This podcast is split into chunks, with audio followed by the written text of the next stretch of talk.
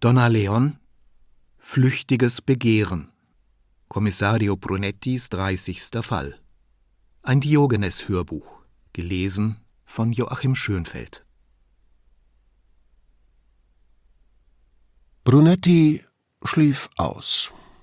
Gegen neun drehte er den Kopf nach rechts und öffnete ein Auge, sah auf die Uhr und schloss das Auge wieder. Nur noch ein Weilchen liegen bleiben. Als er das nächste Mal auf die Uhr sah, war es halb zehn. Er streckte den linken Arm nach Paula aus, er tastete aber nur noch die längst erkaltete Delle, die seine Frau hinterlassen hatte. Er drehte sich zur Seite, kam dann ins Sitzen, ruhte kurz von der Anstrengung aus und schlug endlich beide Augen auf. Man sah immer noch diesen braunen Fleck an der Zimmerdecke, rechts über dem Fenster. Der aussah wie ein kleiner Oktopus wo vor einigen Monaten Wasser eingedrungen war. Je nach Lichteinfall wechselte er die Farbe, manchmal auch die Form. Nur die sieben Tentakel blieben. Brunetti hatte Paula versprochen, den Fleck zu überstreichen, doch immer war er in Eile oder es war Abend und er wollte so spät nicht mehr auf die Leiter, oder er hatte keine Schuhe an und fand es zu riskant, in Socken hochzuklettern. An diesem Morgen störte auch ihn der Fleck, und ihm fiel der Mann ein, der gelegentlich kleinere Arbeiten für sie verrichtete. Den würde er bitten, das endlich zu erledigen. Oder könnte Raffi nicht, statt vor dem Computer zu sitzen oder mit seiner Freundin zu telefonieren, den Pinsel schwingen und sich ausnahmsweise mal bei seinen Eltern nützlich machen? Brunetti schob Groll und Selbstmitleid beiseite, als ihm die drei Gläser Grappa wieder einfielen, die er am Vorabend getrunken hatte und die womöglich für seine wehleidige Verfassung verantwortlich waren. Einmal im Jahr traf er sich mit ein paar Schulkameraden vom Liceo zum Essen in einem Restaurant an der Riva del Vin, wo der diensteifrige Inhaber ihnen jedes Mal denselben Ecktisch mit Blick auf den Kanal reservierte, so auch gestern. Ihre Schar von ursprünglich 30 war im Lauf der Jahre auf zehn geschrumpft. Einige waren der Unbequemlichkeiten des Lebens in Venedig überdrüssig geworden und anderswo hingezogen. Andere hatten bessere Arbeit in anderen Gegenden Italiens oder Europas gefunden. Manche waren krank und zwei gestorben. Zu dem Treffen gestern erschienen neben Brunetti auch die drei anderen langjährigen Organisatoren. Luca Ipodrino war gekommen, der die Trattoria seines Vaters dank simpler Tricks in ein weltberühmtes Restaurant verwandelt hatte. Die Speisekarte war noch dieselbe wie vor 30 Jahren, nur wurde das, was seine Mutter früher für die Bootsleute am Rialto gekocht hatte, nun auf Porzellantellern in viel kleineren Portionen hübsch dekoriert serviert, zu astronomischen Preisen. Insbesondere während der Biennale und des Filmfestivals war Luca auf Monate ausgebucht. Auch Franca Rigi war da gewesen, Brunettis erste Freundin, die in Rom Physik studiert hatte und jetzt dort unterrichtete – Sie hatte Brunetti immer in Biologie und Physik geholfen und erzählte ihm bei ihren Treffen mit Genugtuung, welche Lehrsätze, die sie damals gepaukt hatten, mittlerweile widerlegt und durch neue ersetzt worden waren. Und schließlich Matteo Lunghi, ein Gynäkologe, den seine Frau wegen eines wesentlich jüngeren Mannes verlassen hatte. Den ganzen Abend lang hatten sie den frisch Geschiedenen aufmuntern müssen. Die übrigen sechs waren mehr oder weniger erfolgreich bzw. zufrieden. Jedenfalls taten sie so vor den Gefährten ihrer Jugendzeit, mit denen sie so viele Ansichten teilten, nicht zuletzt das Gefühl dafür, was sich schickte. Doch darüber wollte Brunetti jetzt lieber nicht nachdenken. Er warf die Decke zurück, ging ins Bad und stieg unter die Dusche.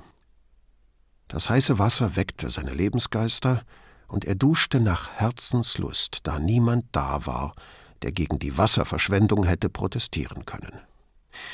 Wieder im Schlafzimmer hängte er das Handtuch über eine Stuhllehne und begann sich anzukleiden.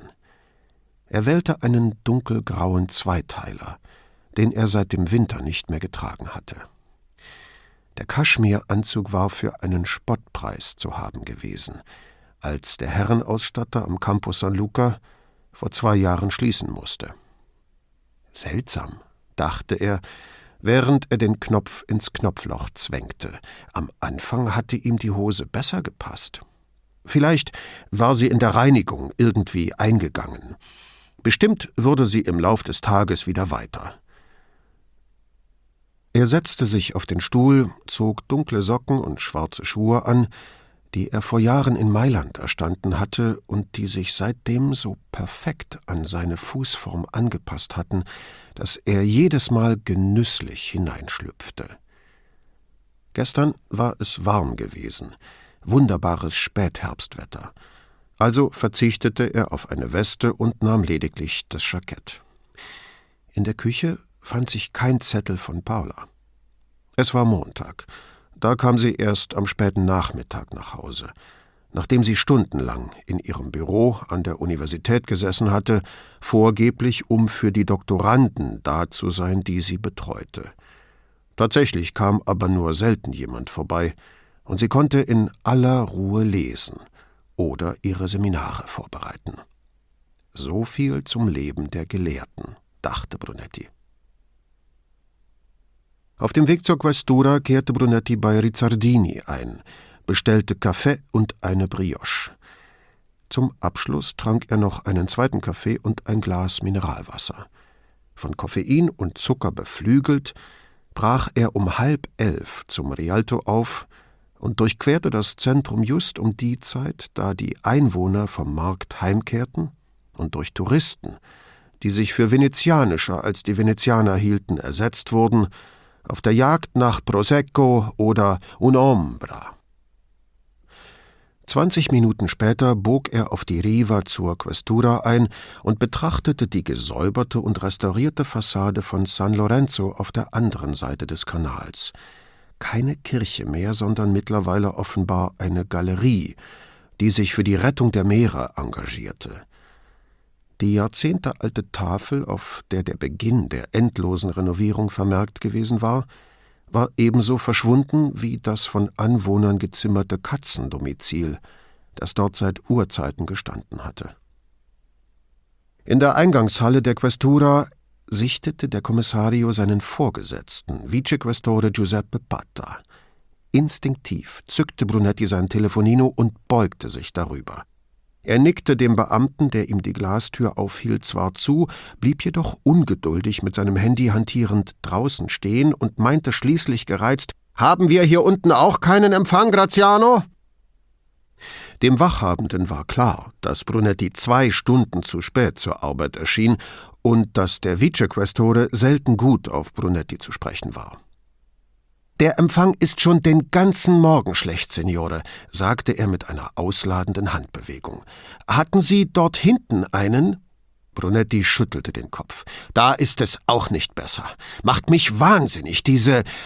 Er brach mitten im Satz ab, als Patta auf ihn zukam. Guten Morgen, Vicequestore, grüßte er und fügte, mit dem Handy wedelnd, dienstbeflissen hinzu. Versuchen Sie es erst gar nicht da draußen, Dottore. Keine Chance. Nichts funktioniert.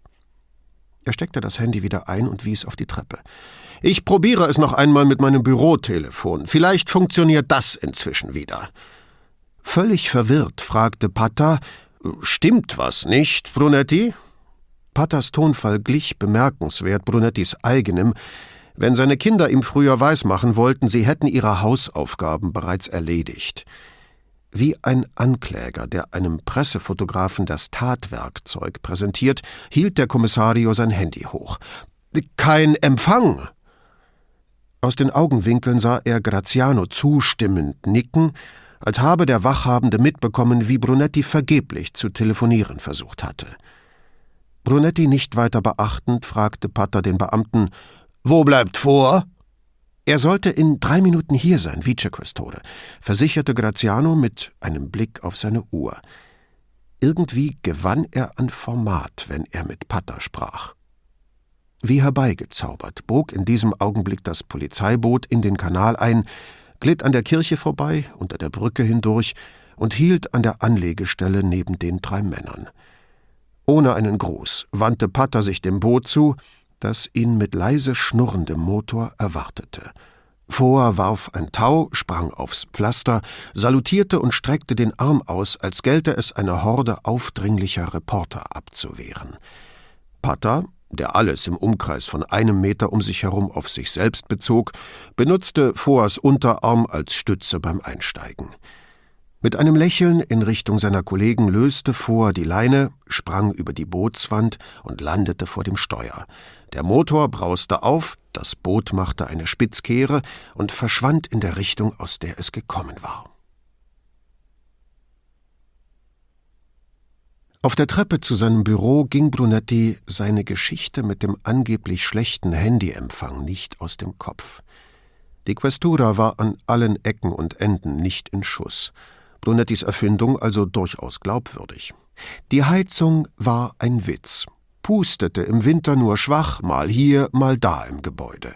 Eine Klimaanlage gab es nur in wenigen privilegierten Büroräumen.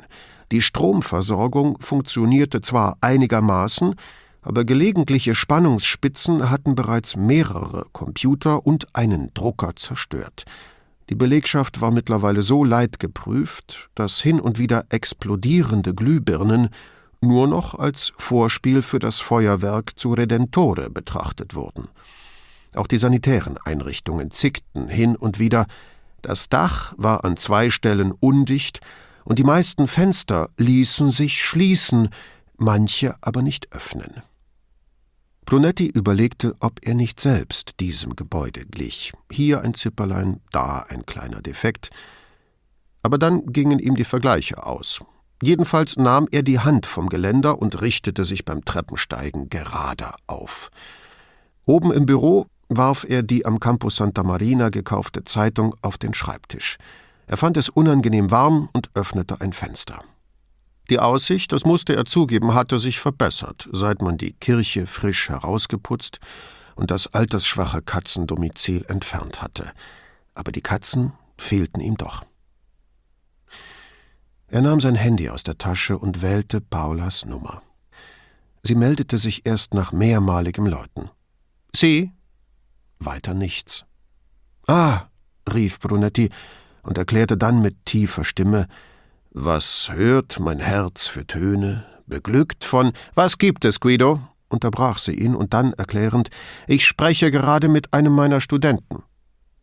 Brunetti hatte sich eigentlich nur erkundigen wollen, was es zum Abendessen geben würde. Jetzt sagte er Ich wollte dir nur sagen, wie sehr ich dich liebe. Besten Dank, meinte sie und hängte ein, bevor er zu weiteren Ergüssen ansetzen konnte. Brunetti schielte nach der Zeitung. Mit Sicherheit interessanter als die ungelesenen Rapporte auf seinem Schreibtisch, berichtete sie doch über die Ereignisse in der Welt jenseits des Ponte della Libertà.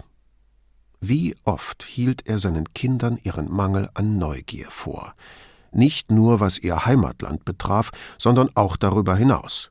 Wie sollten sie zu verantwortungsvollen Bürgern heranreifen ohne über ihre Staatsvertreter und Gesetze Bescheid zu wissen, sowie die Allianzen, die uns mit Europa und anderen Ländern verbanden. Noch bevor er den Gazzettino aufschlug, hatte Brunetti eine Eloge auf den Patriotismus entworfen, auf die selbst Cicero stolz gewesen wäre. Die Narratio fiel ihm nicht schwer. Seine Kinder interessierten sich nicht für die Politik ihres Landes. Die Refutatio war ein leichtes. Mühelos könnte er die Behauptung vom Tisch fegen, Italien sei eine bloße Marionette von Deutschland und Frankreich. Nach der Peroratio, in der er sie beschwor, ihre Verantwortung als Staatsbürger wahrzunehmen, wollte er gerade zum Schluss kommen, als ein Blick auf die Schlagzeile fiel Morta, la moglie strangolata, una settimana di agonia. Also war sie gestorben, die junge Frau, die ihr heroinsüchtiger Mann bis zur Bewusstlosigkeit gewürgt hatte, nach einer Woche Todeskampf, die ärmste. Sie hinterließ ein Kind. Wie so oft in solchen Fällen hatten sie kurz vor der Scheidung gestanden. Nun ja. Dann eine kurze Meldung über zwei junge Amerikanerinnen, die man am Sonntag in den frühen Morgenstunden auf dem Steg vor der Notaufnahme des Ospedale Civile bewusstlos vorgefunden hatte. Der Artikel nannte ihre Namen. Dann hieß es nur noch, eine der beiden hätte einen gebrochenen Arm gehabt. Unaufhaltsam wanderte sein Blick zu dem Artikel darunter. Da ging es um die Durchsuchung eines ehemaligen Schweinezuchtbetriebs bei Bassano, wo man bereits die sterblichen Überreste der zwei Ehefrauen des früheren Besitzers, der inzwischen eines natürlichen Todes gestorben war, entdeckt hatte. Und jetzt gab es Reste, die auf eine dritte Frau hinwiesen, die nach Aussage von Nachbarn eine Zeit lang dort gelebt hatte, dann aber plötzlich verschwunden sei. Es war das Wort Reste, das Brunetti aus dem Büro hinaus und die Treppe hinunter ins Freie jagte. Er hielt auf die Bar zu, getrieben allein von dem Wunsch, all das hinter sich zu lassen. Bamba Diom, der senegalesische Barmann, hatte seinen Arbeitgeber hinter dem Tresen abgelöst.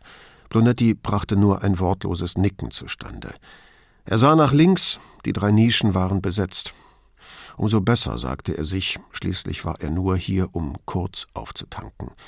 Er studierte die Glasvitrine mit den Tramezzini. Die hatte Sergio gemacht, der sie immer noch zu Dreiecken schnitt, während Bamba Rechtecke bevorzugte. Vielleicht eins mit Ei und Tomate? Bamba kam zu ihm und wischte kurz über den Tresen. Wasser, Dottore? Brunetti nickte. Und eins mit Tomate und Ei. Den vor ihm liegenden Gazzettino schob er beiseite. Bamba, dem dies nicht entging, sagte Schrecklich, nicht wahr, Dottore? und stellte ihm ein Glas Wasser und das Tramezzino hin. Ja, schrecklich, bestätigte Brunetti, auch wenn er nicht wusste, welchen Artikel der Barmann meinte. Bamba sah nach den Nischen, wo jemand die Hand hob und glitt diensteifrig hinter der Theke hervor. Brunetti nahm einen Bissen, legte das Tramezzino auf den Teller zurück und trank einen Schluck Wasser. Wenn dies mein tägliches Mittagessen sein müsste, dachte er, wäre mein Leben nicht mehr lebenswert. Das war kein Essen, nur Treibstoff. Gut waren sie ja, diese Tramezzini, aber das änderte nichts daran, dass es bloß Tramezzini waren. Wo sollte es hinführen, wenn wir ein Sandwich als Nahrung akzeptierten? Brunetti, studierter Jurist, hatte sich immer auch für Geschichte interessiert, und Bücher über die Geschichte der Neuzeit hatten ihn gelehrt, wie Diktaturen sich oft aus Kleinigkeiten entwickeln. Einschränken, wer welche Arbeit machen darf, wer wen heiraten, wer wo leben darf. Mit der Zeit wachsen diese Auflagen sich aus, und bald dürfen manche Leute gar nicht mehr arbeiten oder heiraten oder am Ende leben. Er verwarf den Gedanken als völlig übertrieben. Der Weg zur Hölle war nicht mit Tramezzini gepflastert. Er ging zur Kasse. Bamba bonkte den Betrag und reichte ihm die Quittung. 3,50 Euro. Brunetti gab ihm einen 5-Euro-Schein und wandte sich zum Gehen, ehe der Barmann ihm herausgeben konnte. Auf dem Rückweg zur Questura horchte Brunetti in sich hinein, ob seine Lebensgeister sich regten. Die Sonne schwächelte bereits und schaffte es nicht mehr über die Gebäude zu seiner Linken. Endlich kommt das Wetter zur Vernunft, dachte Brunetti. Bald wird es Zeit für Risotto di Zucca. In ein paar Wochen könnten Paula und er in die Giardini gehen und die Verfärbung genießen. Früher saßen sie oft im Parco Savorgnan. Aber seit ein Sturm drei seiner Lieblingsbäume umgeworfen hatte, zog es Brunetti nicht mehr dorthin, auch wenn er somit auf das Gebäck bei Dalmas verzichten musste. Schließlich gab es auch noch die Farbenpracht in den Giardini Reali. Die waren kürzlich wieder hergerichtet worden und lockten zudem mit einem wunderbaren Café, wo man ungestört einfach nur sitzen und lesen konnte. Was immer an Nährstoffen in dem Tramezzino gesteckt haben mochte, zu spüren war davon nichts, keine neuen Kräfte, die seine innere Unruhe hätten vertreiben können. Unten an der Treppe blieb er vor der Korktafel an der Wand stehen. Der Innenminister Lars Brunetti äußere sich besorgt, dass zu viele Leute ihre Dienstwagen für außerdienstliche Zwecke nutzten. Wie schockierend, brummte Brunetti, vor allem hier bei uns. Seine gedämpfte Stimmung vom Vorabend hatte ihn immer noch im Griff. Schuld daran war vielleicht auch das Gespräch mit zwei alten Freunden, die vorzeitig in Rente gegangen waren und nun kein anderes Thema mehr kannten als die süßen Streiche ihrer Enkel. Hier unten war niemand, auch auf der Treppe rührte sich nichts, in der Ferne klingelte ein Telefon und verstummte plötzlich. Beschämt über seine Trägheit und Pflichtvergessenheit gab er sich einen Ruck und rief Signorina Elettra in ihrem nur wenige Meter entfernten Büro an. Er müsse dringend gehen, sagte er, einer seiner Informanten wolle ihn unbedingt sofort sprechen. Zum Glück hatten die zwei, die ihm gelegentlich Informationen zugespielt hatten, als er sie dann anrief, tatsächlich Zeit und erklärten sich zu einem Treffen bereit. Beide lebten zwar in Venedig, trafen sich aber nie dort mit ihm, aus Furcht, jemand könne sie mit dem stadtbekannten Polizisten sehen, und so verabredete er sich mit dem einen in Marghera und mit dem anderen in Mugliano. Die Treffen liefen nicht besonders. Es kam zu Differenzen wegen der Bezahlung. Der erste hatte keine neuen Informationen und verlangte dennoch einen Monatslohn. Brunetti lehnte kategorisch ab. Sonst würde der Mann nächstens auch noch Weihnachtsgeld fordern. Der zweite war ein Einbrecher, der seine Berufung, aber nicht seine Beziehungen, nach der Geburt seines ersten Kindes aufgegeben und einen Job als Lieferant von Milch und Milchprodukten angenommen hatte. Er traf sich mit Brunetti während der Arbeit und gab ihm den Namen des Zwischenhändlers, der die Sonnenbrillen vertickte, die regelmäßig beim Hersteller im Veneto verschwanden.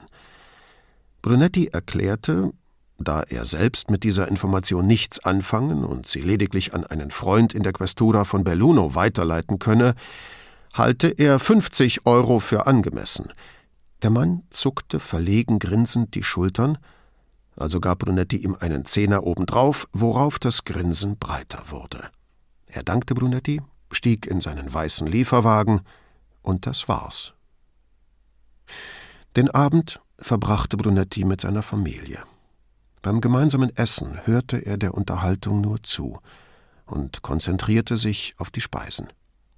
Dann ging er mit einem kleinen Glas Grappa auf die Terrasse, nippte daran und betrachtete den Turm von San Marco. Als um zehn eine Glocke schlug, trug er sein Glas hinein und fand, es sei allmählich Schlafenszeit. Obwohl er den ganzen Tag so gut wie nichts getan hatte, fühlte er sich wie zerschlagen, und die wehmütige Stimmung, in die ihn der Abend mit seinen alten Klassenkameraden versetzt hatte, hing ihm immer noch nach. Im Flur blieb er vor Paulas Arbeitszimmer stehen.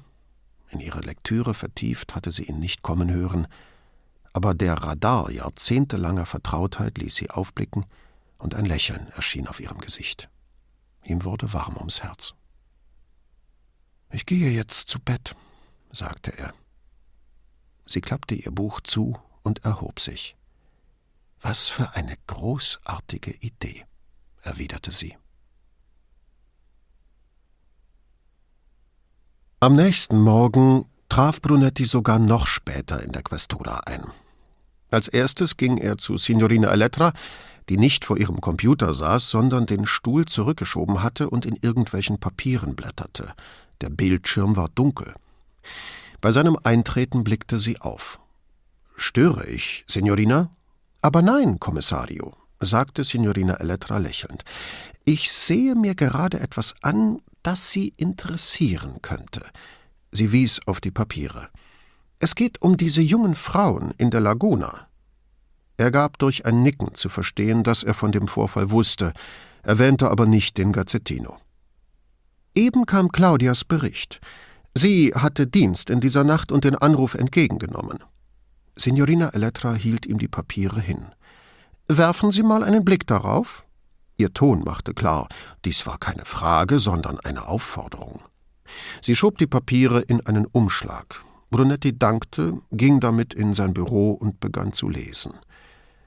Kurz nach drei Uhr morgens in der Nacht zum Sonntag hatte ein Wachmann des Ospedale Civile auf dem Steg vor der Notaufnahme an der Rückseite des Gebäudes eine Zigarette geraucht und dabei die zwei jungen Frauen verletzt und bewusstlos auf den Planken der Anlegestelle entdeckt. Er holte sofort Hilfe und die Frauen wurden auf Rollbaren in die Notaufnahme gebracht. Brunetti sah sich die Fotos an, die man auf der Station gemacht hatte, und erschrak. Eine der beiden war offenbar zusammengeschlagen worden. Ihre Nase war nach rechts abgeknickt, über dem linken Auge klaffte eine blutige Platzwunde. Die ganze linke Gesichtshälfte war geschwollen. Das Gesicht des zweiten Opfers zeigte keine Spuren von Gewalt. Dem Bericht zufolge wiesen beide Frauen keine Abwehrverletzungen an den Händen auf, jedoch war der linke Arm des zweiten Opfers zweifach gebrochen. Die Kleidung der beiden, Jeans und Pullover, war so durchnässt, als hätten sie im Wasser gelegen. Die eine hatte ihren linken Turnschuh verloren.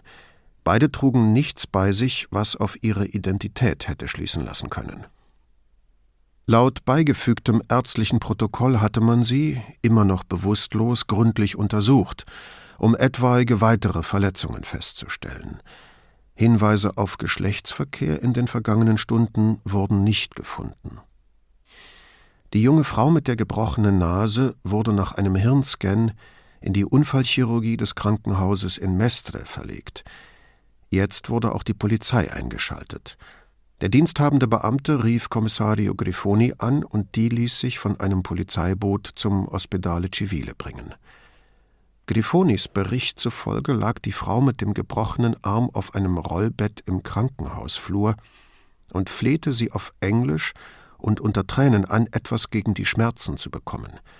Grifoni eilte zum Schwesternzimmer, zeigte ihre Dienstmarke und verlangte, den zuständigen Arzt zu sprechen. Nachdem sie ihm die Meinung gesagt hatte, kam endlich Schwung in die Sache. Man brachte die junge Frau in ein Behandlungszimmer, gab ihr eine Spritze und versorgte ihren Arm. Ein Zimmer wurde gefunden und Glefoni, die im Flur gewartet hatte, brachte sie in einem Rollstuhl eigenhändig hinein. Eine Schwester half der jungen Frau ins Bett. Glefoni setzte sich ans Fußende und versicherte der Patientin, sie werde ihr nicht von der Seite weichen. Es dauerte nicht lange, dann war die junge Frau eingeschlafen. Als um sechs Uhr früh die ersten Servierwagen im Flur klapperten, wachte sie auf und sah sich benommen um. Grifoni erkundigte sich nach ihrem Namen und dem ihrer Begleiterin. Jojo Peterson war die Antwort, und ihre Freundin heiße Lucy Watson. Aber dann wurde sie ganz aufgeregt und fragte, wo Lucy sei und was überhaupt passiert sei. Grifoni erklärte, Lucy müsse operiert werden und beruhigte Jojo mit der Behauptung, alles werde gut. Darauf erzählte ihr die junge Frau, Lucys Eltern arbeiteten für die amerikanische Botschaft in Rom. Sie selbst kenne Lucy vom Studium her und sei mit ihr hier aus den Staaten zu Besuch. Dann schlief Jojo wieder ein. Nicht einmal durch den Höllenlärm der Frühstücksausgabe ließ sie sich stören. Grifoni schrieb, man habe über die Botschaft mit Lucy Watsons Eltern Kontakt aufgenommen. Ihr Vater arbeite dort in der Personalabteilung, seine Frau als Dolmetscherin. Das Telefon auf Brunettis Schreibtisch klingelte, im Display die Nummer von Grifonis Anschluss. Ja, meldete er sich. Kommst du mal rauf? Drei Minuten, sagte er und hängte ein. Grifoni stand im Korridor, nicht etwa, weil sie es kaum erwarten konnte, Brunetti zu sehen, sondern nur, weil ihr Büro so klein war. Ihr eigener Stuhl stand praktisch auf der Schwelle, und hinter dem Schreibtisch war gerade noch Platz für einen Besucherstuhl. Dann kam schon die Wand. Erzähl, sagte er zur Begrüßung, ging ihr voraus und setzte sich. Sie wies auf den leeren Bildschirm ihres Computers. Das Krankenhaus hat an jedem Eingang eine Kamera, auch hinten am Steg vor der Notaufnahme wo man die beiden gefunden hat. Sie schaltete den Bildschirm an und drehte ihn zu Brunetti hin, der zunächst einmal gar nichts erkannte. Er beugte sich vor, das Kinn in die Hand gestützt, sah genauer hin und bemerkte längliche Streifen. Dahinter war alles schwarz. Grifoni drückte eine Taste worauf die Szene fast wie unter Flutlicht aufgehellt wurde. Die Streifen entpuppten sich als Holzplanken, das Dunkle dahinter war Wasser. Sind das die Aufnahmen der Kamera? fragte Brunetti. Grifoni nickte. Die Aufzeichnung ist vor einer halben Stunde gekommen. Ich konnte sie mir erst einmal ansehen. Es war ein Stummfilm, was ihn irritierte, denn vollkommen still ist die Laguna nie. Immer hört man, wenn auch noch so leise, Wasser plätschern. Da sich vorerst nichts tat, sah Brunetti unten am Bildschirm nach der Nummer, der Telekamera und der Uhrzeit. 2.57 Uhr. Plötzlich erbebte die Anlegestelle. Brunetti klammerte sich unwillkürlich an die Tischplatte. Ein Kopf ohne Körper erschien ruckelnd über dem Rand des Stegs. Dann griffen zwei Hände nach der Leiter, und ein Mann stieg langsam hinauf, ganz vorsichtig.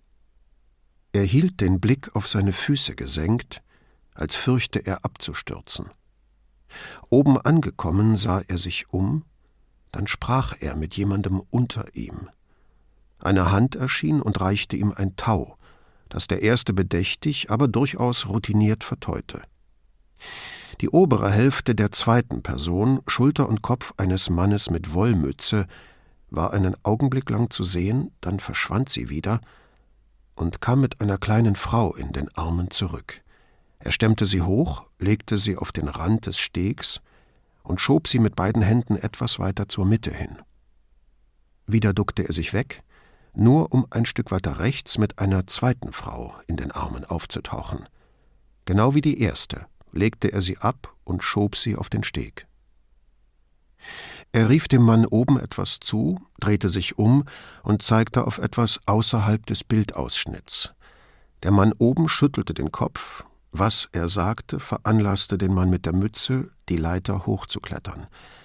Der andere machte eine abwehrende Bewegung, trat ihm entgegen und legte ihm die Hand auf den Arm. Der Mann mit der Mütze riss sich los und ging auf die Kamera zu, verschwand aus dem Bild, war kurz darauf wieder zur Stelle, schob sich an dem anderen vorbei zur Leiter, sagte etwas und stieg dort hinunter, wo ihr Boot liegen musste. Der andere warf das Tau hinunter und stieg dann, langsam, ebenfalls rückwärts, die Leiter hinab. Zurück blieben nur die zwei Frauen auf dem Steg. Dann wurde der Bildschirm schwarz. Brunetti hatte die Aufzeichnung so angespannt verfolgt, dass er zusammenzuckte, als Grifoni sagte, die Kamera ist bewegungsempfindlich. Solange sich nichts tut, bleibt sie ausgeschaltet. Um drei Uhr fünf erschien ein Mann mit gesenktem Kopf, nahm eine Zigarette aus einem Päckchen und ein Feuerzeug aus der Tasche. Er wandte sich ab, wie um die Flamme gegen den Wind zu schützen, zündete die Zigarette an, richtete sich auf und nahm einen tiefen Zug. Plötzlich erstarrte er, die Zigarette fiel ihm aus der Hand, dann hastete er mit drei Schritten zu den reglos vor ihm liegenden Gestalten hin. Er ging in die Knie, tastete nach dem Puls am Hals der ersten, dann der zweiten, sprang auf und verschwand in die Richtung, aus der er gekommen war. Wieder wurde das Bild schwarz. Fast unmittelbar darauf wimmelte es von weiß bekittelten, die mit atemberaubender Geschwindigkeit die Frauen auf Tragen legten und wegtrugen. Ende der Aufzeichnung. Wie lange hat es gebraucht, bis Sie da waren? fragte Brunetti. Zwei Minuten und vierzig Sekunden. Die Zeit läuft unten am Bildschirm mit. Ich werde nie mehr schlecht über das Krankenhaus reden, sagte Brunetti. Ich habe das Foto von ihrem Gesicht gesehen. Wer tut so etwas? Grifoni zuckte die Schultern. Ich würde jetzt gern ins Krankenhaus zurück und sehen, was ich herausfinden kann. Brunetti fragte spontan, soll ich mitkommen? Ist das kein Umweg für dich? fragte Grifoni. Das war kein Ja, aber sicher auch kein Nein. Eigentlich nicht, wenn ich den Weg über den Campus Santa Marina nehme, antwortete er. Sie betrachtete ihre Handfläche, und die schien die Sache zu entscheiden. Wir könnten jetzt gleich aufbrechen. Ich habe nichts zu tun, und der Vicequestore ist den ganzen Tag außer Haus. Sie kam seiner Frage zuvor. Vor hat mir erzählt, Pata sei zu einer Veranstaltung einer dieser ausländischen Stiftungen eingeladen, die sich den Erhalt der Serenissima auf die Fahne geschrieben hat. Brunetti kannte derlei Einrichtungen. zweifelte aber am Gelingen ihrer Mission. Nun ja, sagte er, Sie besuchen teure Restaurants und das verschafft immerhin ein paar Leuten ihr täglich Brot. Als könne sie seine Gedanken lesen, reagierte Grifoni mit jenem speziellen Lächeln, das nur die obere Hälfte ihres Gesichts erhellte. Ihre Lippen waren zusammengepresst, ihre Augen hingegen funkelten, vergnügt über die Absurdität des Ganzen. Sie geben ein Charity-Dinner für Gutbetuchte, denen man erklären will, dass die Stadt unbedingt bewahrt werden muss, sagte sie. Wovor? fragte Brunetti, der unwillkürlich an die Luftverschmutzung durch die eingeflogenen Gäste dachte. Ich vermute, das wird heute Abend enthüllt, antwortete Grifoni. Aber woher weiß eigentlich Foa davon? fragte Brunetti. Er soll den Vicequestore zu dem treffen und anschließend nach Hause chauffieren. Brunetti erinnerte sich an den Aushang, in dem vor der Zweckentfremdung von Dienstwagen gewarnt wurde. Pata konnte nichts passieren, von Booten war nicht die Rede. Mit einem bitteren Lächeln erhob Brunetti sich und erklärte Komm, Claudia, ich begleite dich zum Krankenhaus.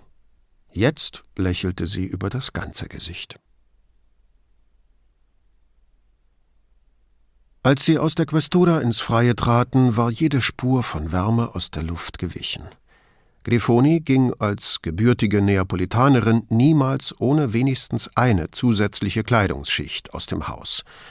Heute trug sie eine karamellfarbene Wildlederjacke über dem Arm, die in Brunettis Augen weitaus attraktiver aussah als das Sandwich, das er tags zuvor gegessen hatte. Hast du die in Neapel gekauft? fragte er, während sie in die Jacke schlüpfte und den Reißverschluss zur Hälfte schloss. Ja. Sieht gut aus. Leider passt sie mir nicht, sonst würde ich dich niederschlagen und sie selbst anziehen, scherzte Brunetti. Zu viel Zeit mit Kriminellen verbracht, würde ich meinen, gab sie zurück. Mein Onkel hat einen Laden. Brunetti warf den Kopf zurück und lachte schallend.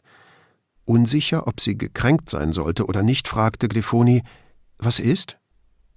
Ein Freund von mir, vielleicht sogar mein bester, ist Neapolitaner, und der hat, so wie mir irgendetwas gefällt, immer einen Onkel, eine Tante oder einen Cousin, der es mir zufällig beschaffen kann, zu einem sehr guten Preis. Sachen, die vom Lieferwagen gefallen sind? fragte Grifoni. Wieder prustete Brunetti. Als er sich gefangen hatte, sagte er, das hat er tatsächlich mal behauptet. Damals wollte mein Sohn ein paar weiße Tennisschuhe mit dem Autogramm irgendeines amerikanischen Tennisspielers oder Basketballstars.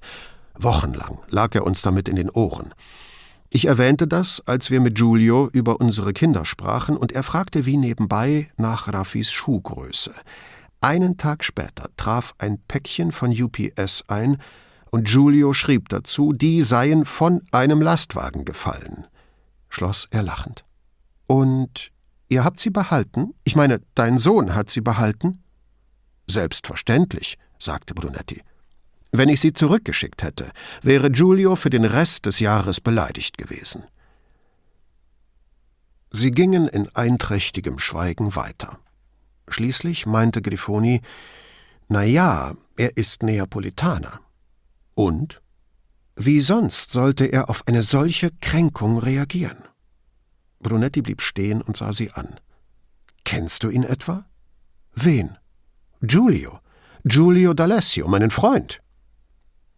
Grifoni fragte zögernd, heißt sein Vater Filippo? Brunetti starrte sie entgeistert an. Ja, sagte er. Mein Vater kennt ihn. Den Vater, meine ich. Brunetti hielt sich beide Ohren zu und drehte sich auf der Stelle. Mein Gott, stöhnte er, eine Verschwörung. Ich bin von ihnen umzingelt. Von Neapolitanern? fragte sie und legte ihm beschwichtigend eine Hand auf den Arm. Er drehte sich zu ihr um. Nein, sagte er. Von Freunden. Grifoni schob ihn sanft von sich weg. Was bist du für ein Kindskopf, Guido? Genau dasselbe sagte auch Paula immer wenn seine Fantasie über die Stränge schlug.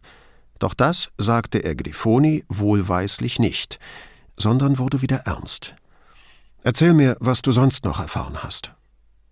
Sie zog einen dunkelbraunen Seidenschal aus ihrer Handtasche und schlang ihn sich um den Hals. Ich kann nicht begreifen, wie du dieses Wetter aushältst, meinte sie, als habe Brunetti die Kälte bestellt. Und als erinnere sie das an etwas, die zwei wurden am Samstagabend auf dem Campus Santa Margherita gesehen. Die Zeugin, ein junges Mädchen, erinnert sich, weil eine der beiden sich Lucy nannte und dieser Name in einem Lieblingssong ihrer Mutter vorkommt. Ist das alles? fragte Brunetti. Andere mussten sie doch auch gesehen haben. Irgendwer im Hotel, im Bed and Breakfast oder Freunde, bei denen sie wohnten, musste doch bemerkt haben, dass sie verschwunden waren. Oder jedenfalls nicht in ihren Betten geschlafen hatten. Die Zeugin sagt, die beiden hätten sich mit zwei Männern unterhalten, dann habe sie aber Freunde getroffen und das nicht weiter mitverfolgt. Die Amerikanerinnen seien ihr erst heute früh wieder eingefallen, als sie den Namen Lucy im Gazzettino sah. Die Schlagzeile hatte Brunetti auch gesehen. Lucy und Jojo. Wer sind sie? Brunetti wollte gerade fragen, ob Grifoni Neuigkeiten über die andere junge Frau im Krankenhaus in Mestre habe, doch da bogen sie bereits in die Barbaria delle Tole ein und steuerten auf das Ospedale Civile zu. Die Seitenwand der Basilika erschien zu ihrer Rechten, und schon standen sie auf dem Campo. Vor ihnen ragte das Ospedale auf, und während sie quer über den Platz zu dessen Eingang gingen, rückte auch die Fassade von Santi Giovanni e Paolo näher. Grifoni verlangsamte ihre Schritte und sah von einem Gebäude zum anderen, als sollte sie einem davon einen Preis verleihen und könnte sich nicht entscheiden.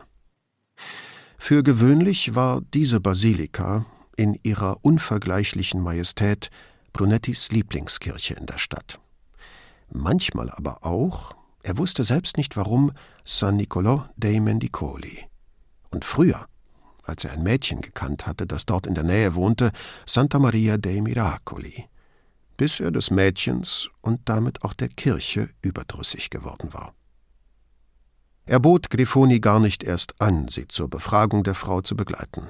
Schließlich waren es Männer gewesen, die sie in diesem Zustand vor dem Krankenhaus abgeladen hatten. Er wünschte Grifoni viel Glück, verabschiedete sich und ging nach Hause. Dort war noch niemand, also machte Brunetti sich einen Teller Oliven zurecht, schenkte sich ein Glas gekühlten Phalangina ein, trug beides ins Wohnzimmer, setzte sich und trank erst einmal einen Schluck. Vergrößerte Fotos der zwei Männer aus dem Krankenhausvideo waren nicht nur an alle Polizeibeamten in Venedig, sondern auch an die Guardia Costiera, die Carabinieri und die Guardia di Finanza geschickt worden. Brunetti schätzte die beiden auf wenig mehr als 20 Jahre. Viel mehr ließ sich den Fotos nicht entnehmen. Von dem Boot, mit dem die beiden angeliefert worden waren, war nichts zu erkennen. Schließlich war die Überwachungskamera für die großen Sanitätsboote gedacht. Man hatte einzig die zwei Männer, hastig ihre Last abladen und ebenso schnell wieder verschwinden sehen. Brunetti nippte an dem Wein, aß ein paar Oliven und legte die Kerne auf den Tellerrand. Er lehnte sich zurück, trank noch einen kleinen Schluck und stellte das Glas auf den Tisch. Nachdenklich klopfte er die Daumen aneinander, was ihn an die Fingerspiele erinnerte, die er und sein Bruder als Kinder gespielt hatten – bei einem davon formte man die Hände zu einer Kirche, deren Tor sich öffnen ließ. Das konnte er noch. Bei einem anderen musste man die Hände irgendwie so zusammenfügen, dass man so tun konnte, als ob das erste Glied des Daumens abgetrennt sei. Als seine Kinder klein waren, hatte er sie damit immer wieder begeistert. Aber jetzt wollte ihm das kleine Kunststück einfach nicht mehr gelingen. Er verschränkte die Hände wieder und hielt sie still. Campo Santa Margherita, Samstagabend. Solange es nicht regnete, kamen dort an Sommerabenden regelmäßig Hunderte von Schülern und Studenten zusammen. Schwatzen, trinken, von einer Gruppe zur anderen gehen, Freunde treffen oder neue Freundschaften schließen. In seiner Jugend war es nicht anders gewesen, nur ohne Drogen und mit weniger Alkohol. Die zwei jungen Frauen hatten laut der Zeugin mit zwei Männern gesprochen, und ein paar Stunden später wurden sie von zwei Männern vor dem Krankenhaus abgeladen. Kein Hinweis auf sexuelle Aktivitäten, kein Hinweis darauf, dass eine der beiden sich gegen einen Angriff gewehrt hatte. Was stimmt hier nicht? murmelte Brunetti. Er dachte an ein Buch, das Paula ihm jahrelang ans Herz gelegt hatte. Drei Männer in einem Boot. Er hatte es schließlich gelesen, es aber ganz und gar nicht gemocht. Jetzt ging es um lediglich zwei Männer in einem Boot. Aber wer waren sie? Und überhaupt, was hatten sie um drei Uhr morgens in einem Boot zu suchen? Und woher wussten sie, wo sie die zwei Frauen hinbringen, abladen oder loswerden konnten, je nachdem, wie ihr Verhalten zu interpretieren war? Wenn das Boot ihnen gehörte, waren sie mit der Laguna vertraut, mussten aber nicht unbedingt Venezianer sein. Andererseits dürften nur Venezianer die Anlegestelle des Ospedale kennen. Wenn sie die Mädchen auf dem Campus Santa Margherita kennengelernt hatten, waren es womöglich Studenten. Wenn es ihnen gelungen war, mit den Mädchen ins Gespräch zu kommen, mussten sie ein wenig Englisch gekonnt haben, was darauf schließen ließ, aber noch nicht bestätigte, dass es sich in der Tat um Studenten handelte. Er rief sich ins Gedächtnis, wie die Männer die zwei bewusstlosen Amerikanerinnen auf dem Steg abgelegt hatten. Einer stieg vorsichtig die Leiter hoch, verteute das Boot und sah dann dabei zu, wie der andere sie nacheinander aus dem Boot hob und auf die Planken legte. Wäre es nicht sinnvoller gewesen, ins Boot zurückzuklettern und dem anderen zu helfen? Und worum war es in dem kurzen Wortwechsel gegangen? Was passte hier nicht ins Bild? Er nahm noch einen Schluck Wein und ein paar Oliven, dann griff er zum Telefon und rief Grifoni an. Bist du noch im Ospedale? Sie. Bei der Amerikanerin. Sie. Kann sie sich an irgendwas erinnern? Warte mal kurz, meinte Grifoni, und er glaubte, einen Stuhl scharren zu hören. Sie hielt die Sprechmuschel zu und sagte etwas. Dann hörte er Schritte in einer längeren Pause. Sie waren auf einem Campo mit vielen Studenten, meldete Grifoni sich zurück. Von der Zeugin wissen wir, es war der Campo Santa Margherita. Dort haben sie zwei Jungen getroffen, die sie zu einer Rundfahrt eingeladen haben. Rundfahrt? Die beiden hatten ein Boot, und sie sagt, die Männer hätten einen netten Eindruck gemacht, deshalb seien sie mitgegangen. Grifoni verstummte, doch Brunetti drängte nicht. Das Boot war in der Nähe einer Brücke geparkt, wie sie sich ausdrückte. Er kannte die Brücke am Ende des Campus Santa Margarita mit einer Riva auf der anderen Seite. Sie sagt, anfangs war es sehr aufregend. Sie fuhren auf einem großen Kanal mit großen Häusern links und rechts. Dann kamen sie an ein paar Kirchen vorbei, und plötzlich merkte sie, dass sie auf offenem Wasser waren. Und? Sie fand das unheimlich, weil es dort außerhalb der Stadt stockfinster war. Die einzigen Lichter waren weit weg, und sie hatten keine Ahnung, wo sie waren.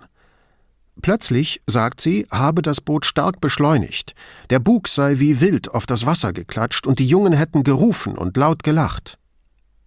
Dann fiel Grifoni noch ein, und da bekam sie es mit der Angst zu tun, sagt sie. Das Boot hüpfte so sehr, dass sie sich am Sitz festhalten musste. Und wie ging es weiter? Ab da kann sie sich an nichts mehr erinnern. Kurz davor, das wusste sie noch, wurde ihr schlecht, und sie schrie die Jungen an, sie sollten langsamer fahren. Und dann war sie im Krankenhaus, weiß aber nicht, wie sie dorthin gekommen ist. Und die jungen Männer? fragte Brunetti. Die haben ihnen erzählt, sie seien Venezianer. Das heißt, einer von ihnen. Sie sagt, er sprach ziemlich gut Englisch. Der andere hat nicht viel gesprochen, nur Italienisch. Hat sie ihre Namen erfahren? Der Englisch gesprochen hat, heißt angeblich Phil. Der Name des anderen fing mit M an. Mario, Michele, sie weiß es nicht mehr. Sonst noch etwas? Einer der beiden sagt, sie hatte ein Tattoo am linken Handgelenk, schwarz und irgendwie geometrisch, wie ein Armband. So wie tausend andere, sagte Brunetti. Erinnert sie sich, wie sie nass geworden ist? Grifoni stöhnte. Mehr weiß sie wirklich nicht mehr, Guido. Was sagen die Ärzte? Dass die Erinnerung zurückkommen könnte, aber erst nach und nach. Oder auch gar nicht. Irgendeine Kopfverletzung haben sie nicht finden können, also vermuten sie, es liegt bloß am Schock, an der Kälte, an den Schmerzen von dem Armbruch oder an der Angst, die sie ausgestanden hat. Bevor Brunetti noch etwas fragen konnte, erklärte Grifoni, man ruft mich, ich muss wieder rein, und legte auf. Brunetti blieb allein mit seinen Olivenkernen, einem leeren Glas und immer noch keiner klaren Vorstellung von dem, was da am Samstagabend passiert war. Er dachte an die junge Frau mit dem zerschwundenen Gesicht. Wie konnte ein Chirurg, der sie nie zuvor gesehen hatte, ihr Gesicht wiederherstellen, dass sie wieder so aussah wie vorher? Er ließ diese sinnlosen Spekulationen und konzentrierte sich auf die Fakten. Die zwei Männer waren Venezianer. Sie hatten Zugang zu einem Boot, arbeiteten vielleicht sogar damit. Brunetti hatte keine Ahnung, wie viele Männer und Frauen in der Stadt auf die eine oder andere Weise mit Booten zu tun hatten. Hunderte oder noch viel mehr? Wie in den Zeiten, als die Serenissima Herrscherin der Meere gewesen war, blieb die Arbeit oft über Generationen hinweg in der Familie. Und wie alle, die ständig ihr Leben aufs Spiel setzen, hielten die Bootsleute zusammen wie Pech und Schwefel. Brunetti brachte das Glas und den Teller mit den Olivenkernen in die Küche und stellte beides neben die Spüle. Dann holte er sich in Paulas Arbeitszimmer etwas zu lesen, bis die Familie zum Essen nach Hause kam. Am nächsten Morgen erhielt Brunetti eine von Signorina Elettra weitergeleitete Mail der Carabinieri mit den Namen der zwei Männer, die die jungen Frauen vor dem Krankenhaus abgelegt hatten. Marcello Vio, wohnhaft auf der Giudecca, Filiberto Duso in Dorsoduro. Der Name Duso weckte in Brunetti irgendeine positive Erinnerung, aber er las erst einmal weiter. Die Carabinieri von der Wache am Ponte dei Lavraneri hatten die beiden identifiziert und fügten hinzu, auf Vio hätten sie ein Auge, erklärten aber nicht warum. Brunetti suchte die Website der Wache heraus. Seit wann hatten eigentlich irgendwelche Polizeiwachen, zumal auf der Giudecca eine eigene Website, fragte er sich und wählte die Nummer. Er meldete sich mit Rang und Namen und sagte, er habe die Nachricht bekommen, jemand habe die zwei Männer auf den von der Questura übermittelten Fotos erkannt und bat, den Chef zu sprechen. Es knisterte und knackte in der Leitung, dann sagte eine Altstimme, ob männlich oder weiblich, blieb Brunetti vorerst ein Rätsel, Niedu, womit kann ich dienen? Hier spricht Brunetti, Kommissario, von San Lorenzo. Ah, sagte Niedu, ich habe von Ihnen gehört. Brunetti stöhnte unwillkürlich auf. Das fängt ja gut an, meinte er. In das Schweigen hinein fügte er hinzu, hoffentlich nichts Schlechtes. Das Lachen war unverkennbar weiblich, die Stimme weiterhin tief und freundlich. Ja, natürlich. Sonst hätte ich es nicht gesagt. Eine gute Überlegung, meinte Brunetti. Vorsicht ist besser als Nachsicht. Nach kurzer Pause fragte Niadu, Sie rufen wegen der zwei Männer auf den Fotos an, ja? Allerdings, antwortete Brunetti. Ich wäre Ihnen für alles dankbar, was Sie mir über die beiden erzählen können. Und ich wäre Ihnen dankbar, wenn Sie mir sagen würden, warum, gab sie zurück. Ah, sagte Brunetti. Ist das jetzt eins zu eins unentschieden? Nein, Kommissario, wo denken Sie hin? Es gelang ihr, amüsiert und gekränkt zugleich zu klingen. Und ganz gleich, ob sie im Ernst oder im Scherz sprach, der tiefe Alt ihrer Stimme erinnerte ihn an ein Cello. Ich kenne Ihren Rang nicht, erklärte Brunetti. Also verzeihen Sie bitte, dass ich Sie nicht korrekt angesprochen habe.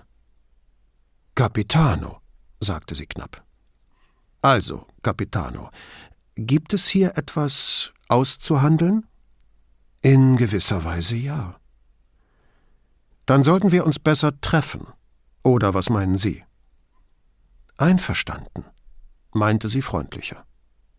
Brunetti war drauf und dran, im scherzenden Ton zu fragen, bei Ihnen oder bei mir, dachte aber noch rechtzeitig an die neuen Verhaltensvorschriften, die das Ministerium in Rom im Kampf gegen sexuelle Belästigung erlassen hatte. Schon fielen ihnen Karrieren zum Opfer, vom ungezwungenen Umgang miteinander ganz zu schweigen. In der gegenwärtig herrschenden Atmosphäre käme er kaum damit durch, er habe sich durch die Schönheit ihrer Stimme zu dem Spruch hinreißen lassen, also verzichtete er auf jede Koketterie und wurde förmlich. Da ich es bin, der um Informationen bittet, sollte ich wohl die Reise zu Ihnen antreten. Wenn Sie die Überfahrt zur Giudecca als Reise ansehen. Capitano, sagte Brunetti, für mich kommt die Fahrt zur Giudecca einer Arktis-Expedition gleich. Jetzt lachte sie, und er meinte, in einer Stunde könnte er da sein. Sie erklärte sich einverstanden und fragte, ob er wisse, wo das Kommissariato sei. Ganz am Ende auf Saccafisola, richtig? Ja. Nennen Sie dem Wachhabenden an der Brücke Ihren Namen, dann lässt er Sie vor. In Ordnung, danke. Mein Rang ist Capitano, sagte sie. Aber mein Name ist Laura. Und ich heiße Guido, erklärte Brunetti und antwortete mit einem Ciao auf die Freundlichkeit in ihrer Stimme, während er die sprachliche Brücke zur Herzlichkeit überschritt. Brunetti sah sich extra nicht die Polizeiakten der beiden Männer an, bevor er losging, um unvoreingenommen herauszuhören, warum die Carabinieri auf einen der beiden ein Auge hatten. Er nahm die Nummer zwei nach Saccafisola, ohne groß auf die Pracht zu beiden Seiten des Kanals zu achten, ging ein Stück die Riva hinunter und hielt dann auf die Carabinieri-Wache am anderen Ende der Insel zu. Die Gegend bestätigte ihn in seiner Meinung von der Giudecca. Triste Betonquader, vollkommen schmucklos. Öde Wohnkästen, noch schlimmer durch die, zumindest für ihn, schreckliche Aussicht. Denn jenseits der trägen Wasser der Laguna wucherte der petrochemische Horror von Marghera. Reihen um Reihen riesiger Schlote, die Tag und Nacht ihre Giftwolken in den Himmel spuckten. Brunetti stockte wusste er doch so wenig wie alle anderen Einwohner Venedigs, was genau da in dicken Wolken aus diesen Schloten kam und regelmäßig verharmlost wurde. Polizeiboote auf nächtlicher Streifenfahrt trafen dort regelmäßig Fischerboote an, gefüllt mit Muscheln, die sie mit beschwerten Schleppnetzen vom Grund der Laguna kratzten und dabei die Meeresfauna zerstörten. Die Muscheln gediehen prächtig von dem, was sie da unten zu fressen fanden, in den Rückständen der Flüssigkeiten, die seit Generationen aus den Riesentanks der petrochemischen Industrie in die Laguna sickerten.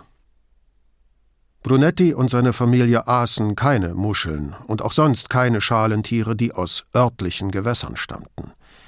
Chiara als Vegetarierin verzichtete ohnehin auf Fisch und andere Meerestiere. Er wusste noch, wie sie als Zwölfjähriger einmal einen Teller Spaghetti alle Vongole mit den Worten von sich weggeschoben hatte, die haben mal gelebt. Sie aß sie immer noch nicht, jetzt aber war sie besser informiert und begründete ihren Verzicht mit Die sind tödlich. Ihre Familie tat Chiaras Ansichten zwar als übertrieben ab, doch der Appetit war ihnen allen vergangen. Brunetti überquerte den Ponte dei Lavraneri und näherte sich dem Wachhäuschen. Der Karabiniere drinnen schob das Fenster auf. Sie, Signore? Ich möchte zu Capitano Niedo. Und Ihr Name, Signore? Brunetti. Der Mann drehte sich auf seinem Stuhl und wies linker Hand in dem hohen Maschendrahtzaun auf ein Tor, hinter dem ein Kiesweg zwischen fast bis zum Boden zurückgeschnittenen Rosenrabatten zum Hauptgebäude führte. Das Büro ist ganz hinten. Ich gebe dem Capitano Bescheid, dass Sie kommen. Brunetti dankte und ging zu dem Tor, das vor ihm aufsprang und sich hinter ihm automatisch wieder schloss. Beim Anblick der Rosen fragte er sich, ob man sie im Herbst wirklich so weit zurückschneiden sollte, aber was wusste er schon von Pflanzen und ihrer Pflege? Hinter den Rosen war ein Grasstreifen und dahinter nackte dunkle Erde, offenbar frisch umgegraben und geharkt. Dort sollten wohl im Frühjahr größere Gewächse gepflanzt werden. Aber Das war hier eine Carabinieri-Wache, keine Gärtnerei. Er gelangte zu einem zweigeschossigen Backsteingebäude mit einer Ziegelmauer dahinter. Die Mauer war stärker verwittert und offensichtlich älter als das Gebäude. Er drückte auf die Klingel neben der Metalltür und trat zwei Schritte zurück, damit er durch den Türspion gut zu erkennen war. Dann zog er seine Dienstmarke aus der inneren Jackentasche, erkannte zu spät, dass er diese Bewegung besser unterlassen hätte, und hielt die Marke vor das Guckloch. Er hörte ein Geräusch, die Tür ging auf und vor ihm stand eine ungewöhnlich große Frau. Sie war in den Dreißigern, trug schulterlanges dunkles Haar und eine Uniformjacke mit einem Streifen unter den drei Sternen auf den Epauletten. Demnach war sie ein Primo Capitano und stand vermutlich höher im Rang als die meisten Männer der Einheit. Er trat vor und reichte ihr die Hand. Guten Morgen, Laura. Freut mich, Sie kennenzulernen. Ganz meinerseits, erwiderte sie mit ihrer tiefen Stimme und gab die Tür frei. Gehen wir in mein Büro, da können wir reden. Jetzt endlich zeigte sich ein Lächeln, fast so attraktiv wie ihre Stimme. Ihre Augen waren grün, mit winzigen Fältchen darum, die ihrer Schönheit keinen Abbruch taten. Beim Anblick ihrer taillierten Uniformjacke fragte sich Brunetti, wo die Carabinieri seiner Jugend, fett, schnauzbärtig, verknittert, geblieben waren. Sie schritt mit ihren langen Beinen durch den Flur voraus. Brunetti spähte in die erste offene Tür, an der sie vorbeikamen, und dann, wie ein Schneider im Atelier eines Konkurrenten, verlangsamte er seine Schritte und sah zu jeder offenen Tür hinein, auch wenn er selbst nicht wusste, wonach er eigentlich suchte. Was er zu sehen bekam, glich mehr oder weniger den Räumen in der Questura. Uniformierte Beamte, die an Computern saßen, Stapel von Akten und Papieren auf den Schreibtischen, daneben Fotos von Frauen und Männern und Kindern, Katzen und Hunden, eins von einem Mann in kurzen Hosen am Strand einen Fisch hochhaltend, der fast so lang war wie er selbst. An den Wänden die üblichen Tafeln und Karten, Fotos des Staatspräsidenten, in einem Büro ein Kruzifix, in einem anderen die Löwenflagge von San Marco. Vor der letzten Tür rechts blieb sie stehen und winkte ihn hinein. Auch hier nichts Besonderes, nur dass der Schreibtisch nicht so übersät war wie die anderen. Computer, Tastatur, ein Buch, das aussah wie ein Band des Strafgesetzbuchs.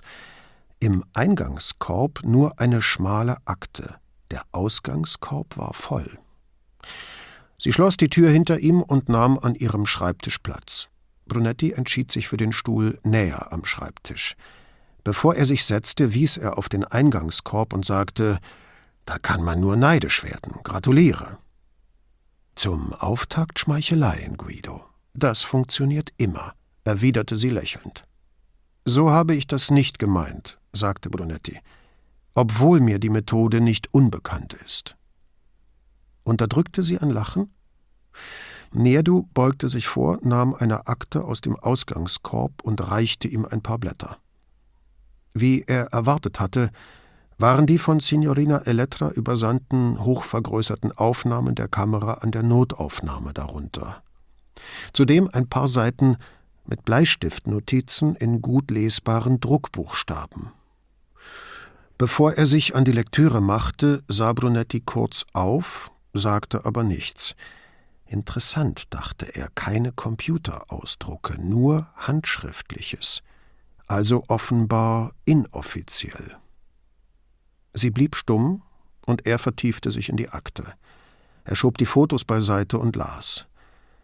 Brunetti hatte Beweismaterial für eine Verbindung der Männer mit den Opfern erwartet, aber diese Notizen klangen nach einem zweitrangigen Buddy-Film. Junge Männer, vor 24 Jahren in derselben Woche geboren, einer der Sohn eines erfolgreichen Anwalts, der andere Sohn eines Gelegenheitsarbeiters, der in einer Chemiefabrik in Marghera die Tankcontainer reinigte. Dieser war vor neun Jahren außerhalb der Arbeitszeit betrunken mit seinem Auto von der Straße abgekommen und an einem Betonpfeiler gelandet. Zwar hatte er überlebt, war seither jedoch geistig und körperlich behindert. Die abschließende Bemerkung dazu ließ Brunetti frösteln. in eine Anstalt eingewiesen. Brunetti hob den Kopf und sah zu Capitano Niedu, aber die war in eine andere Akte vertieft, die von unsichtbarer Hand vor ihr aufgetaucht war und blickte nicht auf. Er wandte sich wieder den Notizen zu. Marcello Vio, einziger Sohn des Schwerverletzten, hatte zwei jüngere Schwestern, die noch zur Schule gingen. Dazu kam die Mutter.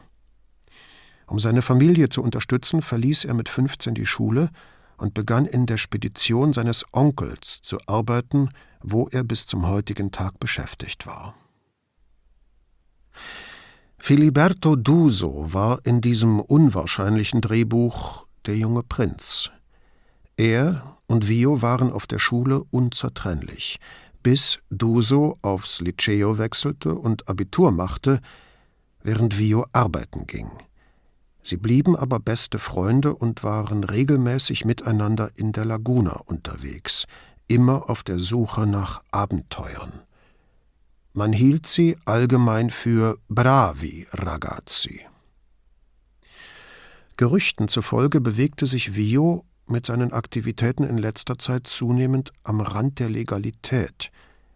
Angeblich schmuggelte er Zigaretten aus Montenegro, und half beim Transport illegal geernteter Muscheln. Im Zusammenhang damit wurde nicht Duso, sondern Vios Onkel erwähnt. Genaueres dazu fehlte. Brunetti las drei kurze Anmerkungen, in denen vom schlechten Einfluss des Onkels auf seine Neffen die Rede war. Doch auf der Giudecca wimmelte es nur so von Gerüchten, und Brunetti hütete sich, Geschichten, die mit keinerlei halbwegs glaubhaften Tatsachen belegt wurden, allzu viel Glauben zu schenken. Er las zu Ende, raschelte mit den Papieren, und als Niedo schließlich aufblickte, fragte er Deswegen haben Sie ein Auge auf Vio? Niedo nickte. Er tritt in die Fußstapfen seines Onkels, Pietro Borgato. Und auf den haben Sie auch ein Auge? Sogar noch mehr. Und seit langem. Es gibt Gerüchte. Welcher Art? fragte Brunetti. Nerdu setzte zu einer Antwort an, zuckte mit den Schultern und wechselte das Thema. Sie wissen ja, wie das ist. Die Leute sagen, er habe mit irgendwelchen Schurkereien zu tun, aber wenn man nachfragt, wissen sie nichts Genaues aber sie hätten es aus glaubwürdiger Quelle. Donna Leon Flüchtiges Begehren Kommissario Brunettis 30. Fall Ein Diogenes-Hörbuch gelesen von Joachim Schönfeld Brunetti schlief aus. Gegen neun drehte er den Kopf nach rechts und öffnete ein Auge, sah auf die Uhr und schloss das Auge wieder. Nur noch ein Weilchen liegen bleiben. Als er das nächste Mal auf die Uhr sah, war es halb zehn.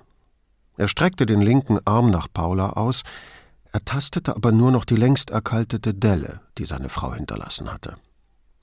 Er drehte sich zur Seite, kam dann ins Sitzen, ruhte kurz von der Anstrengung aus und schlug endlich beide Augen auf. Man sah immer noch diesen braunen Fleck an der Zimmerdecke, rechts über dem Fenster. Der aussah wie ein kleiner Oktopus, wo vor einigen Monaten Wasser eingedrungen war. Je nach Lichteinfall wechselte er die Farbe, manchmal auch die Form. Nur die sieben Tentakel blieben. Brunetti hatte Paula versprochen, den Fleck zu überstreichen, doch immer war er in Eile oder es war Abend und er wollte so spät nicht mehr auf die Leiter, oder er hatte keine Schuhe an und fand es zu riskant, in Socken hochzuklettern. An diesem Morgen störte auch ihn der Fleck. Und ihm fiel der Mann ein, der gelegentlich kleinere Arbeiten für sie verrichtete. Den würde er bitten, das endlich zu erledigen. Oder könnte Raffi nicht, statt vor dem Computer zu sitzen oder mit seiner Freundin zu telefonieren, den Pinsel schwingen und sich ausnahmsweise mal bei seinen Eltern nützlich machen? Brunetti schob Groll und Selbstmitleid beiseite, als ihm die drei Gläser Grappa wieder einfielen, die er am Vorabend getrunken hatte und die womöglich für seine wehleidige Verfassung verantwortlich waren. Einmal im Jahr traf er sich mit ein paar Schulkameraden vom Liceo zum Essen in einem Restaurant an der Riva del Vin, wo der diensteifrige Inhaber ihnen jedes Mal denselben Ecktisch mit Blick auf den Kanal reservierte, so auch gestern. Ihre Schar von ursprünglich 30 war im Lauf der Jahre auf zehn geschrumpft. Einige waren der Unbequemlichkeiten des Lebens in Venedig überdrüssig geworden und anderswo hingezogen. Andere hatten bessere Arbeit in anderen Gegenden Italiens oder Europas gefunden. Manche waren krank und zwei gestorben. Zu dem Treffen gestern erschienen neben Brunetti auch die drei anderen langjährigen Organisatoren. Luca Ipodrino war gekommen, der die Trattoria seines Vaters dank simpler Tricks in ein weltberühmtes Restaurant verwandelt hatte. Die Speisekarte war noch dieselbe wie vor 30 Jahren, nur wurde das, was seine Mutter früher für die Bootsleute am Rialto gekocht hatte, nun auf Porzellantellern in viel kleineren Portionen hübsch dekoriert serviert, zu astronomischen Preisen. Insbesondere während der Biennale und des Filmfestivals war Luca auf Monate ausgebucht. Auch Franca Rigi war dagewesen, Brunettis erste Freundin, die in Rom Physik studiert hatte und jetzt dort unterrichtete. Sie hatte Brunetti immer in Biologie und Physik geholfen und erzählte ihm bei ihren Treffen mit Genugtuung, welche Lehrsätze, die sie damals gepaukt hatten, mittlerweile widerlegt und durch neue ersetzt worden waren. Und schließlich Matteo Lunghi, ein Gynäkologe, den seine Frau wegen eines wesentlich jüngeren Mannes verlassen hatte. Den ganzen Abend lang hatten sie den frisch Geschiedenen aufmuntern müssen. Die übrigen sechs waren mehr oder weniger erfolgreich bzw. zufrieden. Jedenfalls taten sie so vor den Gefährten ihrer Jugendzeit, mit denen sie so viele Ansichten teilten, nicht zuletzt das Gefühl dafür, was sich schickte. Doch darüber wollte Brunetti jetzt lieber nicht nachdenken. Er warf die Decke zurück, ging ins Bad und stieg unter die Dusche. Das heiße Wasser weckte seine Lebensgeister, und er duschte nach Herzenslust, da niemand da war, der gegen die Wasserverschwendung hätte protestieren können.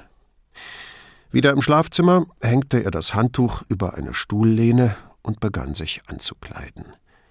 Er wählte einen dunkelgrauen Zweiteiler, den er seit dem Winter nicht mehr getragen hatte. Der Kaschmiranzug war für einen Spottpreis zu haben gewesen, als der Herrenausstatter am Campus San Luca vor zwei Jahren schließen musste. Seltsam, dachte er, während er den Knopf ins Knopfloch zwängte. Am Anfang hatte ihm die Hose besser gepasst.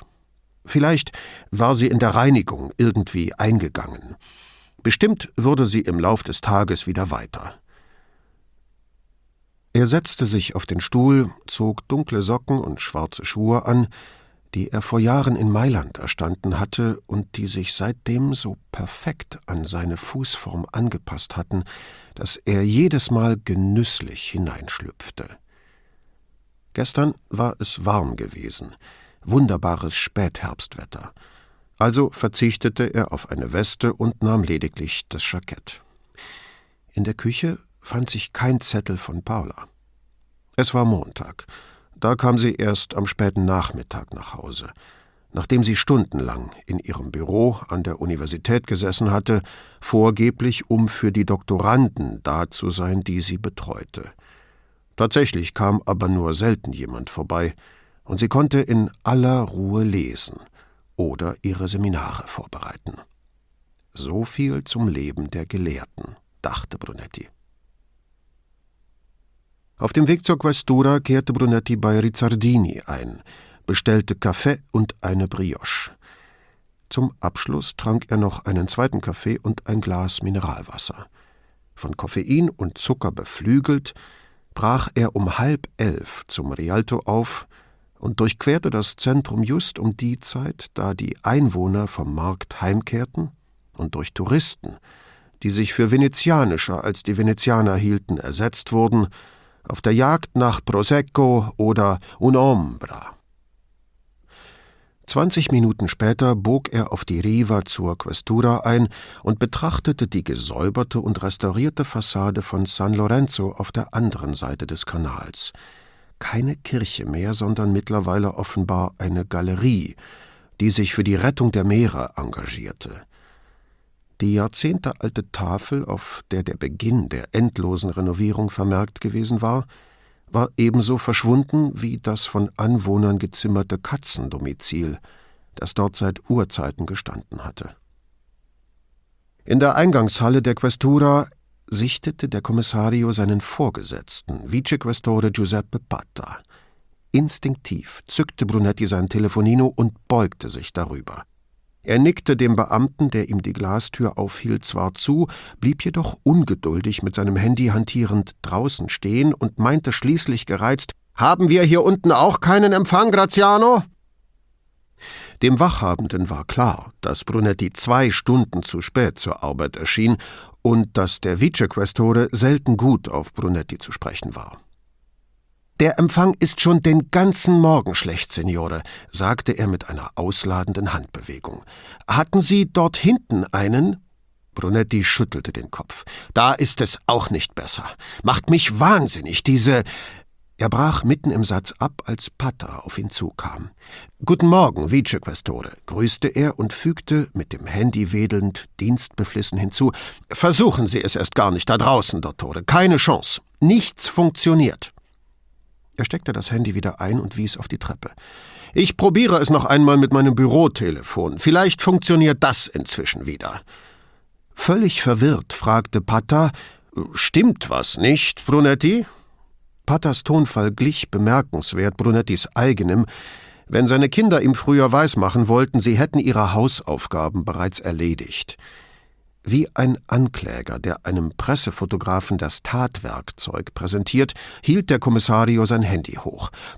Kein Empfang! Aus den Augenwinkeln sah er Graziano zustimmend nicken, als habe der Wachhabende mitbekommen, wie Brunetti vergeblich zu telefonieren versucht hatte. Brunetti nicht weiter beachtend, fragte Pater den Beamten: Wo bleibt vor? Er sollte in drei Minuten hier sein, Vicequestore, versicherte Graziano mit einem Blick auf seine Uhr. Irgendwie gewann er an Format, wenn er mit Patter sprach. Wie herbeigezaubert bog in diesem Augenblick das Polizeiboot in den Kanal ein, glitt an der Kirche vorbei, unter der Brücke hindurch und hielt an der Anlegestelle neben den drei Männern. Ohne einen Gruß wandte Patter sich dem Boot zu, das ihn mit leise schnurrendem Motor erwartete. Vor warf ein Tau, sprang aufs Pflaster, salutierte und streckte den Arm aus, als gelte es eine Horde aufdringlicher Reporter abzuwehren. Pata, der alles im Umkreis von einem Meter um sich herum auf sich selbst bezog, benutzte Foas Unterarm als Stütze beim Einsteigen. Mit einem Lächeln in Richtung seiner Kollegen löste Foa die Leine, sprang über die Bootswand und landete vor dem Steuer. Der Motor brauste auf, das Boot machte eine Spitzkehre und verschwand in der Richtung, aus der es gekommen war. Auf der Treppe zu seinem Büro ging Brunetti seine Geschichte mit dem angeblich schlechten Handyempfang nicht aus dem Kopf.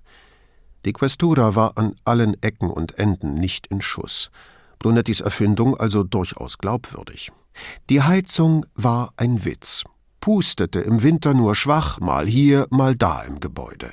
Eine Klimaanlage gab es nur in wenigen privilegierten Büroräumen. Die Stromversorgung funktionierte zwar einigermaßen, aber gelegentliche Spannungsspitzen hatten bereits mehrere Computer und einen Drucker zerstört. Die Belegschaft war mittlerweile so leidgeprüft, dass hin und wieder explodierende Glühbirnen nur noch als Vorspiel für das Feuerwerk zu Redentore betrachtet wurden. Auch die sanitären Einrichtungen zickten hin und wieder, das Dach war an zwei Stellen undicht, und die meisten Fenster ließen sich schließen, manche aber nicht öffnen. Brunetti überlegte, ob er nicht selbst diesem Gebäude glich. Hier ein Zipperlein, da ein kleiner Defekt. Aber dann gingen ihm die Vergleiche aus. Jedenfalls nahm er die Hand vom Geländer und richtete sich beim Treppensteigen gerade auf. Oben im Büro warf er die am Campus Santa Marina gekaufte Zeitung auf den Schreibtisch. Er fand es unangenehm warm und öffnete ein Fenster. Die Aussicht, das musste er zugeben, hatte sich verbessert, seit man die Kirche frisch herausgeputzt und das altersschwache Katzendomizil entfernt hatte. Aber die Katzen fehlten ihm doch.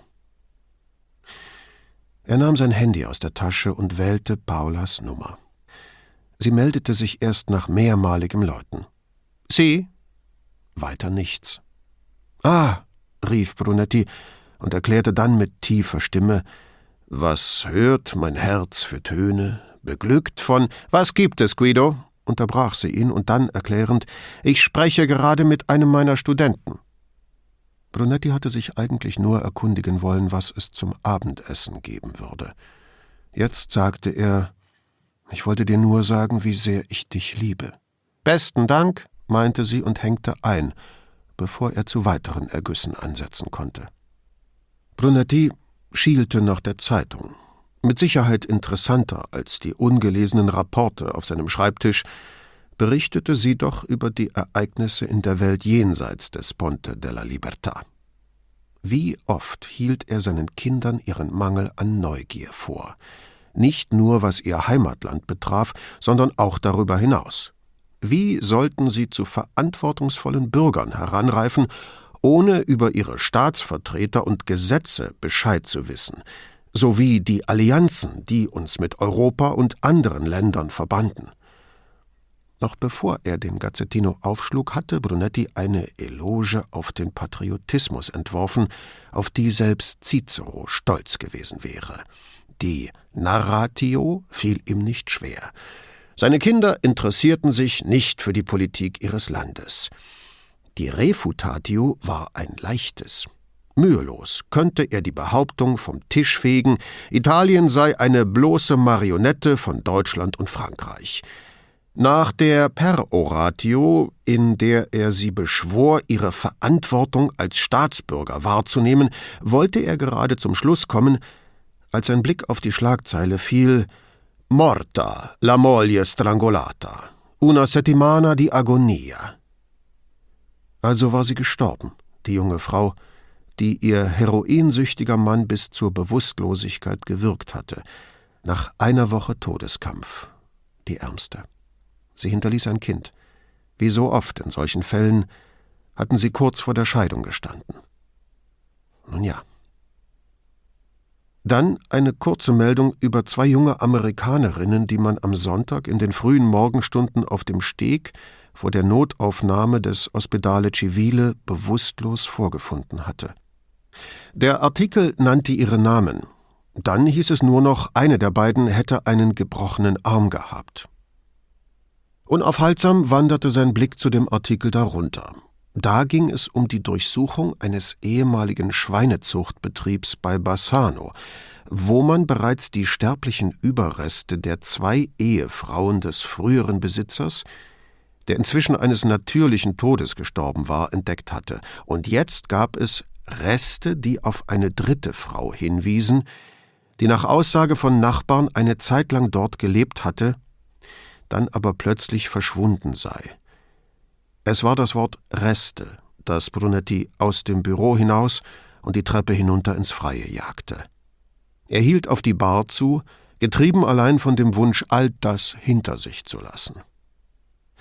Bamba Diom, der senegalesische Barmann, hatte seinen Arbeitgeber hinter dem Tresen abgelöst. Brunetti brachte nur ein wortloses Nicken zustande. Er sah nach links, die drei Nischen waren besetzt. Umso besser, sagte er sich, schließlich war er nur hier, um kurz aufzutanken.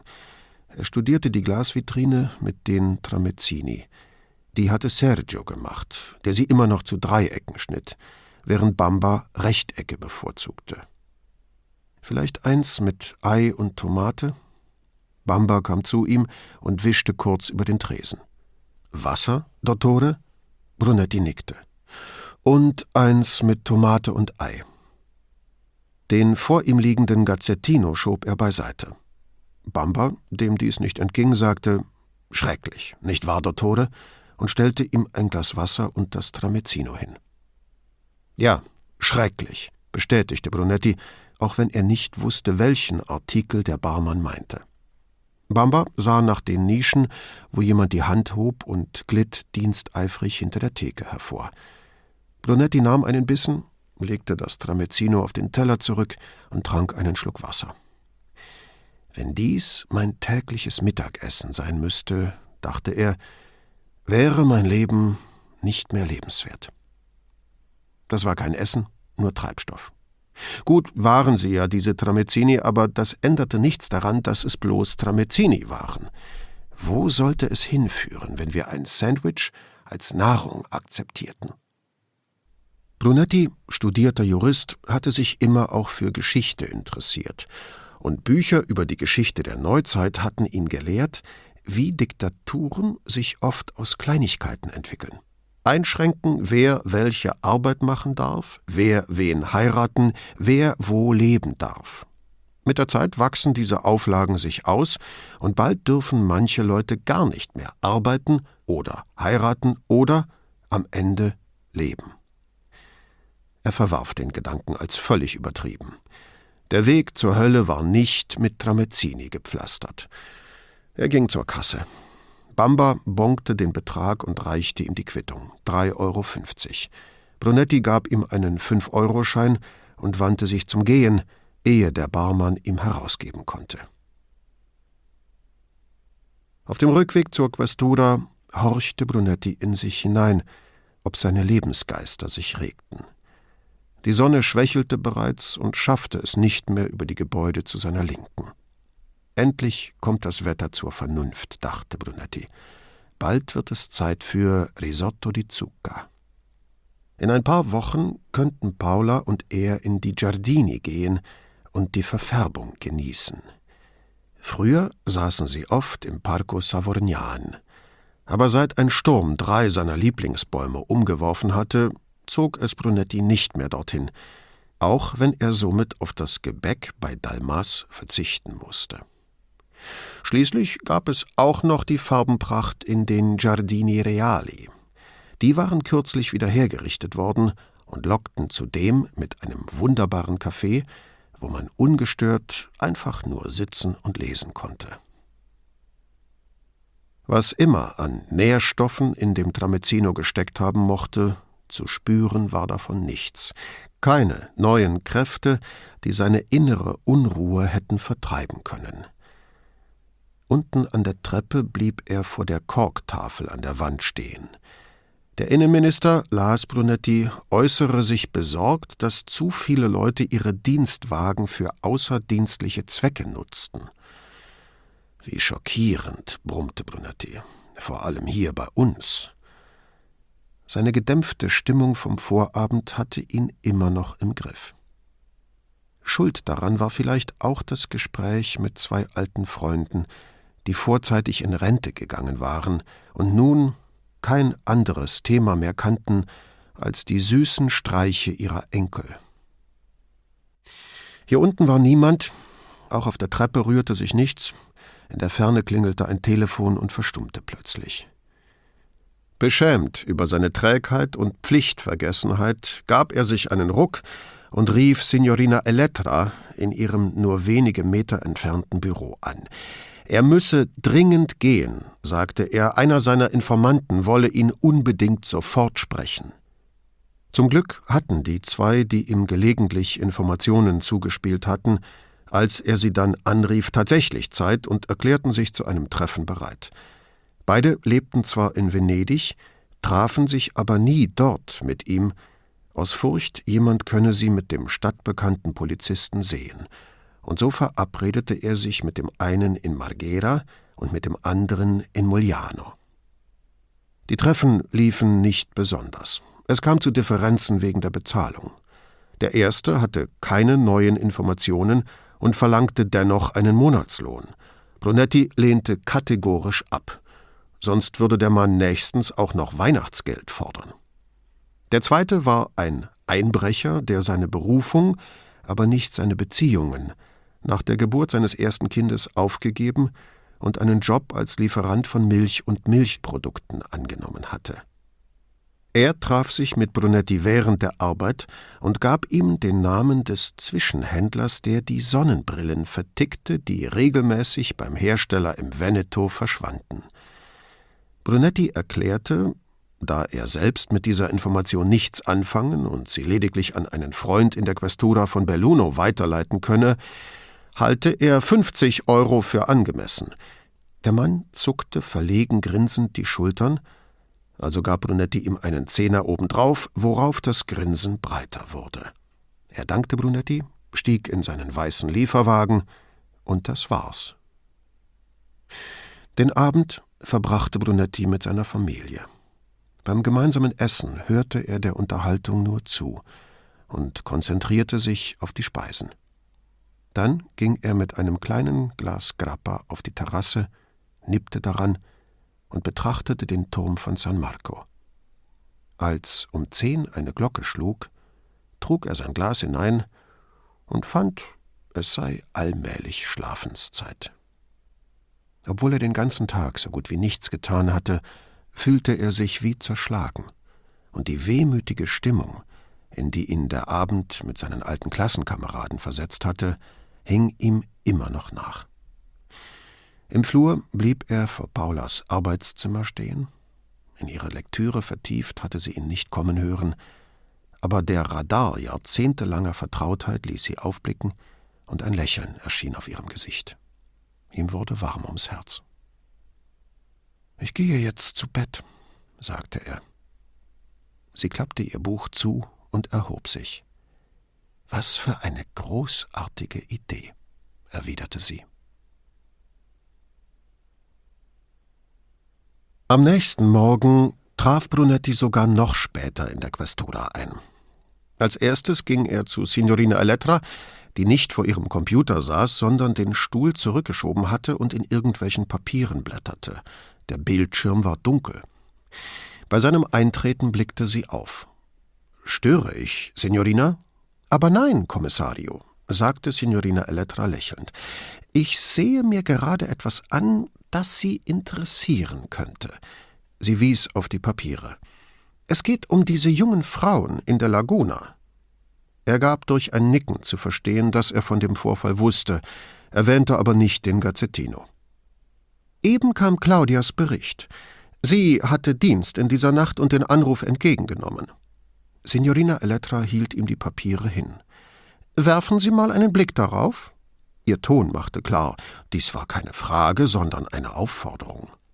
Sie schob die Papiere in einen Umschlag. Brunetti dankte, ging damit in sein Büro und begann zu lesen. Kurz nach drei Uhr morgens in der Nacht zum Sonntag hatte ein Wachmann des Ospedale Civile auf dem Steg vor der Notaufnahme an der Rückseite des Gebäudes eine Zigarette geraucht, und dabei die zwei jungen Frauen, verletzt und bewusstlos, auf den Planken der Anlegestelle entdeckt. Er holte sofort Hilfe und die Frauen wurden auf Rollbaren in die Notaufnahme gebracht. Brunetti sah sich die Fotos an, die man auf der Station gemacht hatte, und erschrak. Eine der beiden war offenbar zusammengeschlagen worden. Ihre Nase war nach rechts abgeknickt, über dem linken Auge klaffte eine blutige Platzwunde. Die ganze linke Gesichtshälfte war geschwollen. Das Gesicht des zweiten Opfers zeigte keine Spuren von Gewalt. Dem Bericht zufolge wiesen beide Frauen keine Abwehrverletzungen an den Händen auf, jedoch war der linke Arm des zweiten Opfers zweifach gebrochen. Die Kleidung der beiden, Jeans und Pullover, war so durchnässt, als hätten sie im Wasser gelegen. Die eine hatte ihren linken Turnschuh verloren. Beide trugen nichts bei sich, was auf ihre Identität hätte schließen lassen können. Laut beigefügtem ärztlichen Protokoll hatte man sie, immer noch bewusstlos, gründlich untersucht, um etwaige weitere Verletzungen festzustellen. Hinweise auf Geschlechtsverkehr in den vergangenen Stunden wurden nicht gefunden. Die junge Frau mit der gebrochenen Nase wurde nach einem Hirnscan in die Unfallchirurgie des Krankenhauses in Mestre verlegt – Jetzt wurde auch die Polizei eingeschaltet. Der diensthabende Beamte rief Kommissario Grifoni an und die ließ sich von einem Polizeiboot zum Ospedale Civile bringen. Grifonis Bericht zufolge lag die Frau mit dem gebrochenen Arm auf einem Rollbett im Krankenhausflur und flehte sie auf Englisch und unter Tränen an, etwas gegen die Schmerzen zu bekommen. Grifoni eilte zum Schwesternzimmer, zeigte ihre Dienstmarke und verlangte, den zuständigen Arzt zu sprechen. Nachdem sie ihm die Meinung gesagt hatte, kam endlich Schwung in die Sache. Man brachte die junge Frau in ein Behandlungszimmer, gab ihr eine Spritze und versorgte ihren Arm.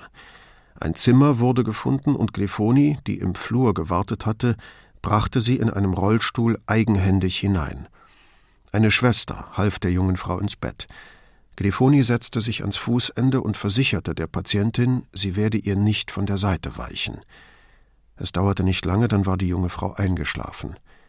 Als um sechs Uhr früh die ersten Servierwagen im Flur klapperten, wachte sie auf und sah sich benommen um. Grifoni erkundigte sich nach ihrem Namen und dem ihrer Begleiterin. Jojo Peterson war die Antwort, und ihre Freundin heiße Lucy Watson. Aber dann wurde sie ganz aufgeregt und fragte, wo Lucy sei und was überhaupt passiert sei. Grifoni erklärte, Lucy müsse operiert werden und beruhigte Jojo mit der Behauptung, alles werde gut.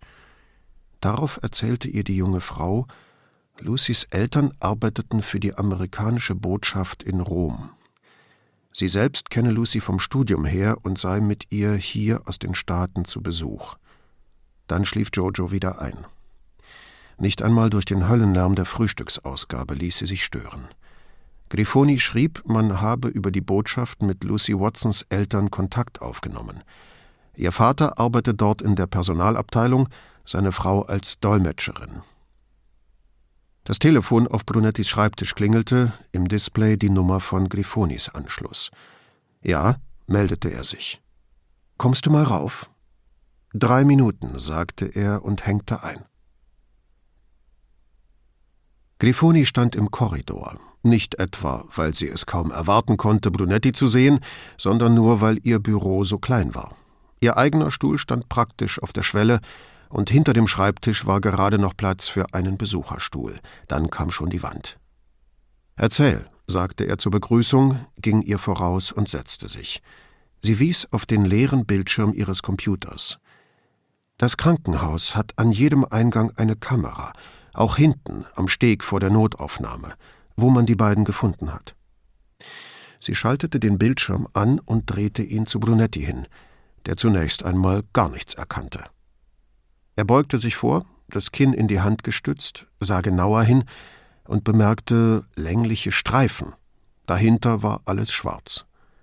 Grifoni drückte eine Taste, worauf die Szene fast wie unter Flutlicht aufgehellt wurde. Die Streifen entpuppten sich als Holzplanken, das Dunkle dahinter war Wasser. Sind das die Aufnahmen der Kamera? fragte Brunetti. Grifoni nickte.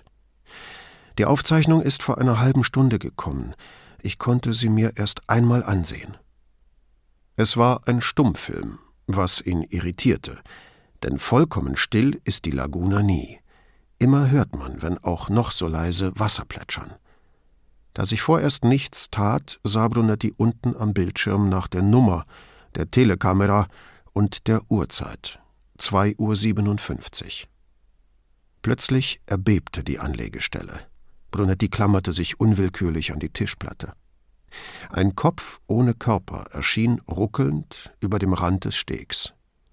Dann griffen zwei Hände nach der Leiter, und ein Mann stieg langsam hinauf, ganz vorsichtig. Er hielt den Blick auf seine Füße gesenkt, als fürchte er abzustürzen. Oben angekommen sah er sich um, dann sprach er mit jemandem unter ihm. Eine Hand erschien und reichte ihm ein Tau, das der erste bedächtig, aber durchaus routiniert verteute. Die obere Hälfte der zweiten Person, Schulter und Kopf eines Mannes mit Wollmütze, war einen Augenblick lang zu sehen, dann verschwand sie wieder und kam mit einer kleinen Frau in den Armen zurück. Er stemmte sie hoch, legte sie auf den Rand des Stegs und schob sie mit beiden Händen etwas weiter zur Mitte hin. Wieder duckte er sich weg, nur um ein Stück weiter rechts mit einer zweiten Frau in den Armen aufzutauchen. Genau wie die erste legte er sie ab und schob sie auf den Steg. Er rief dem Mann oben etwas zu, drehte sich um und zeigte auf etwas außerhalb des Bildausschnitts. Der Mann oben schüttelte den Kopf, was er sagte, veranlasste den Mann mit der Mütze, die Leiter hochzuklettern. Der andere machte eine abwehrende Bewegung, trat ihm entgegen und legte ihm die Hand auf den Arm. Der Mann mit der Mütze riss sich los und ging auf die Kamera zu, verschwand aus dem Bild, war kurz darauf wieder zur Stelle, schob sich an dem anderen vorbei zur Leiter, sagte etwas und stieg dort hinunter, wo ihr Boot liegen musste. Der andere warf das Tau hinunter und stieg dann, langsam, ebenfalls rückwärts, die Leiter hinab. Zurück blieben nur die zwei Frauen auf dem Steg. Dann wurde der Bildschirm schwarz. Brunetti hatte die Aufzeichnung so angespannt verfolgt, dass er zusammenzuckte, als Grifoni sagte, die Kamera ist bewegungsempfindlich. Solange sich nichts tut, bleibt sie ausgeschaltet. Um drei Uhr fünf erschien ein Mann mit gesenktem Kopf, nahm eine Zigarette aus einem Päckchen und ein Feuerzeug aus der Tasche. Er wandte sich ab, wie um die Flamme gegen den Wind zu schützen, zündete die Zigarette an, richtete sich auf und nahm einen tiefen Zug. Plötzlich erstarrte er, die Zigarette fiel ihm aus der Hand, dann hastete er mit drei Schritten zu den reglos vor ihm liegenden Gestalten hin. Er ging in die Knie, tastete nach dem Puls am Hals der ersten, dann der zweiten, sprang auf und verschwand in die Richtung, aus der er gekommen war. Wieder wurde das Bild schwarz. Fast unmittelbar darauf wimmelte es von weiß bekittelten, die mit atemberaubender Geschwindigkeit die Frauen auf Tragen legten und wegtrugen. Ende der Aufzeichnung. Wie lange hat es gebraucht, bis Sie da waren? fragte Brunetti. Zwei Minuten und vierzig Sekunden. Die Zeit läuft unten am Bildschirm mit. Ich werde nie mehr schlecht über das Krankenhaus reden, sagte Brunetti. Ich habe das Foto von Ihrem Gesicht gesehen. Wer tut so etwas?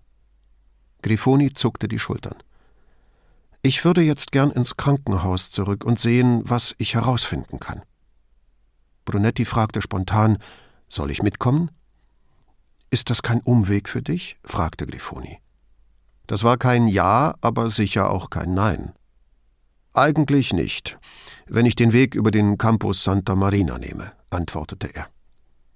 Sie betrachtete ihre Handfläche, und die schien die Sache zu entscheiden. Wir könnten jetzt gleich aufbrechen.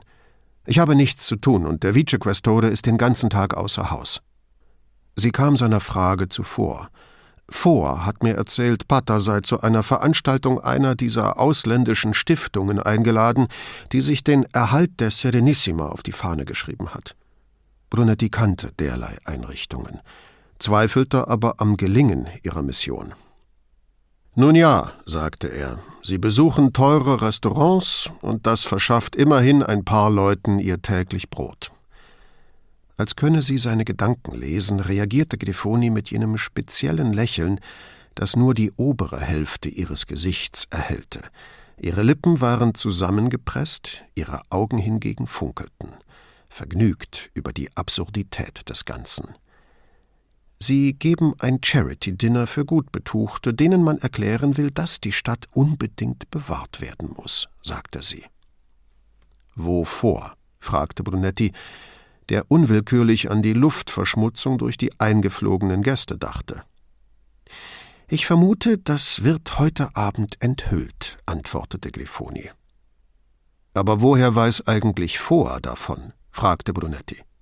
Er soll den Vicequestore zu dem Treffen und anschließend nach Hause chauffieren. Brunetti erinnerte sich an den Aushang, in dem vor der Zweckentfremdung von Dienstwagen gewarnt wurde. Pata konnte nichts passieren, von Booten war nicht die Rede. Mit einem bitteren Lächeln erhob Brunetti sich und erklärte Komm, Claudia, ich begleite dich zum Krankenhaus. Jetzt lächelte sie über das ganze Gesicht. Als sie aus der Questura ins Freie traten, war jede Spur von Wärme aus der Luft gewichen. Grifoni ging als gebürtige Neapolitanerin niemals ohne wenigstens eine zusätzliche Kleidungsschicht aus dem Haus. Heute trug sie eine karamellfarbene Wildlederjacke über dem Arm, die in Brunettis Augen weitaus attraktiver aussah als das Sandwich, das er tags zuvor gegessen hatte. Hast du die in Neapel gekauft? fragte er, während sie in die Jacke schlüpfte und den Reißverschluss zur Hälfte schloss. Ja. Sieht gut aus. Leider passt sie mir nicht, sonst würde ich dich niederschlagen und sie selbst anziehen, scherzte Brunetti. Zu viel Zeit mit Kriminellen verbracht, würde ich meinen, gab sie zurück. Mein Onkel hat einen Laden. Brunetti warf den Kopf zurück und lachte schallend. Unsicher, ob sie gekränkt sein sollte oder nicht, fragte Grifoni: Was ist?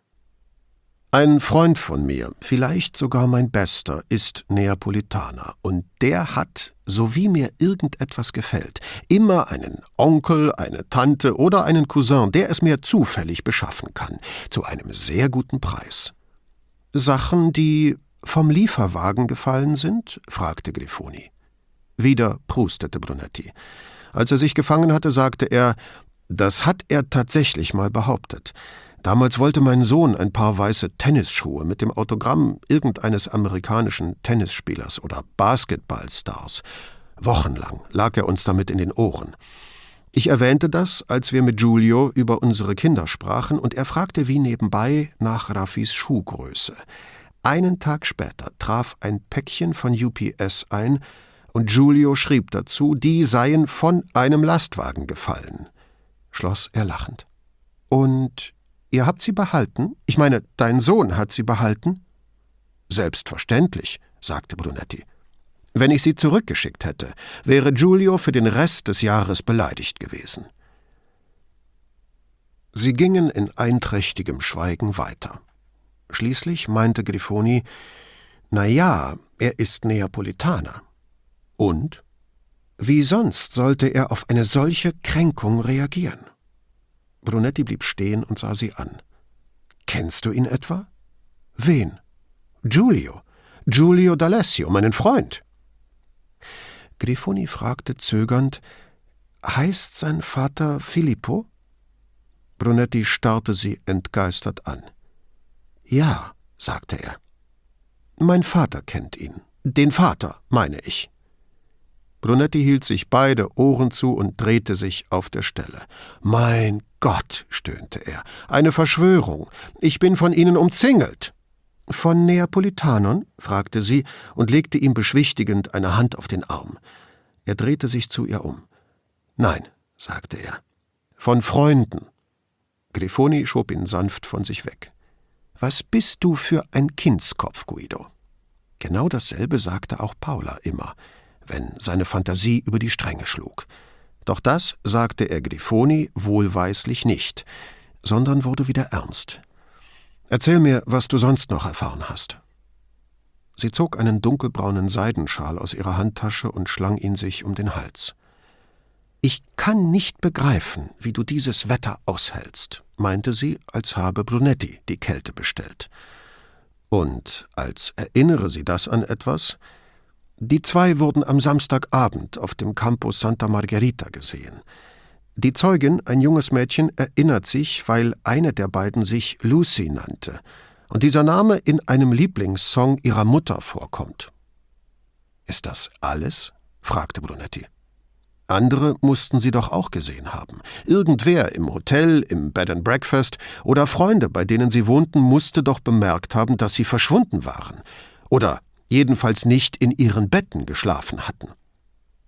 Die Zeugin sagt, die beiden hätten sich mit zwei Männern unterhalten, dann habe sie aber Freunde getroffen und das nicht weiter mitverfolgt. Die Amerikanerinnen seien ihr erst heute früh wieder eingefallen, als sie den Namen Lucy im Gazzettino sah. Die Schlagzeile hatte Brunetti auch gesehen. Lucy und Jojo. Wer sind sie?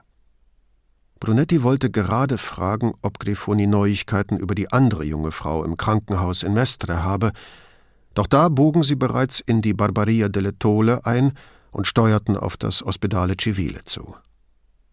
Die Seitenwand der Basilika erschien zu ihrer Rechten, und schon standen sie auf dem Campo. Vor ihnen ragte das Ospedale auf, und während sie quer über den Platz zu dessen Eingang gingen, rückte auch die Fassade von Santi Giovanni e Paolo näher. Grifoni verlangsamte ihre Schritte und sah von einem Gebäude zum anderen, als sollte sie einem davon einen Preis verleihen und könnte sich nicht entscheiden. Für gewöhnlich war diese Basilika in ihrer unvergleichlichen Majestät Brunettis Lieblingskirche in der Stadt. Manchmal aber auch, er wusste selbst nicht warum, San Niccolò dei Mendicoli. Und früher, als er ein Mädchen gekannt hatte, das dort in der Nähe wohnte, Santa Maria dei Miracoli, bis er des Mädchens und damit auch der Kirche überdrüssig geworden war. Er bot Grifoni gar nicht erst an, sie zur Befragung der Frau zu begleiten. Schließlich waren es Männer gewesen, die sie in diesem Zustand vor dem Krankenhaus abgeladen hatten. Er wünschte Grifoni viel Glück, verabschiedete sich und ging nach Hause. Dort war noch niemand, also machte Brunetti sich einen Teller Oliven zurecht, schenkte sich ein Glas gekühlten Phalangina ein, trug beides ins Wohnzimmer, setzte sich und trank erst einmal einen Schluck. Vergrößerte Fotos der zwei Männer aus dem Krankenhausvideo waren nicht nur an alle Polizeibeamten in Venedig, sondern auch an die Guardia Costiera, die Carabinieri und die Guardia di Finanza geschickt worden. Brunetti schätzte die beiden auf wenig mehr als 20 Jahre. Viel mehr ließ sich den Fotos nicht entnehmen. Von dem Boot, mit dem die beiden angeliefert worden waren, war nichts zu erkennen. Schließlich war die Überwachungskamera für die großen Sanitätsboote gedacht. Man hatte einzig die zwei Männer hastig ihre Last abladen und ebenso schnell wieder verschwinden sehen. Brunetti nippte an dem Wein, aß ein paar Oliven und legte die Kerne auf den Tellerrand. Er lehnte sich zurück, trank noch einen kleinen Schluck und stellte das Glas auf den Tisch. Nachdenklich klopfte er die Daumen aneinander, was ihn an die Fingerspiele erinnerte, die er und sein Bruder als Kinder gespielt hatten. Bei einem davon formte man die Hände zu einer Kirche, deren Tor sich öffnen ließ. Das konnte er noch. Bei einem anderen musste man die Hände irgendwie so zusammenfügen, dass man so tun konnte, als ob das erste Glied des Daumens abgetrennt sei. Als seine Kinder klein waren, hatte er sie damit immer wieder begeistert. Aber jetzt wollte ihm das kleine Kunststück einfach nicht mehr gelingen.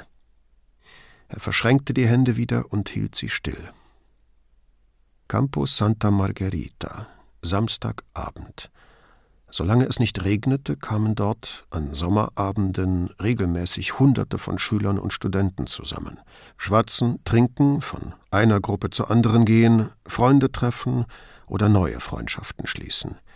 In seiner Jugend war es nicht anders gewesen, nur ohne Drogen und mit weniger Alkohol.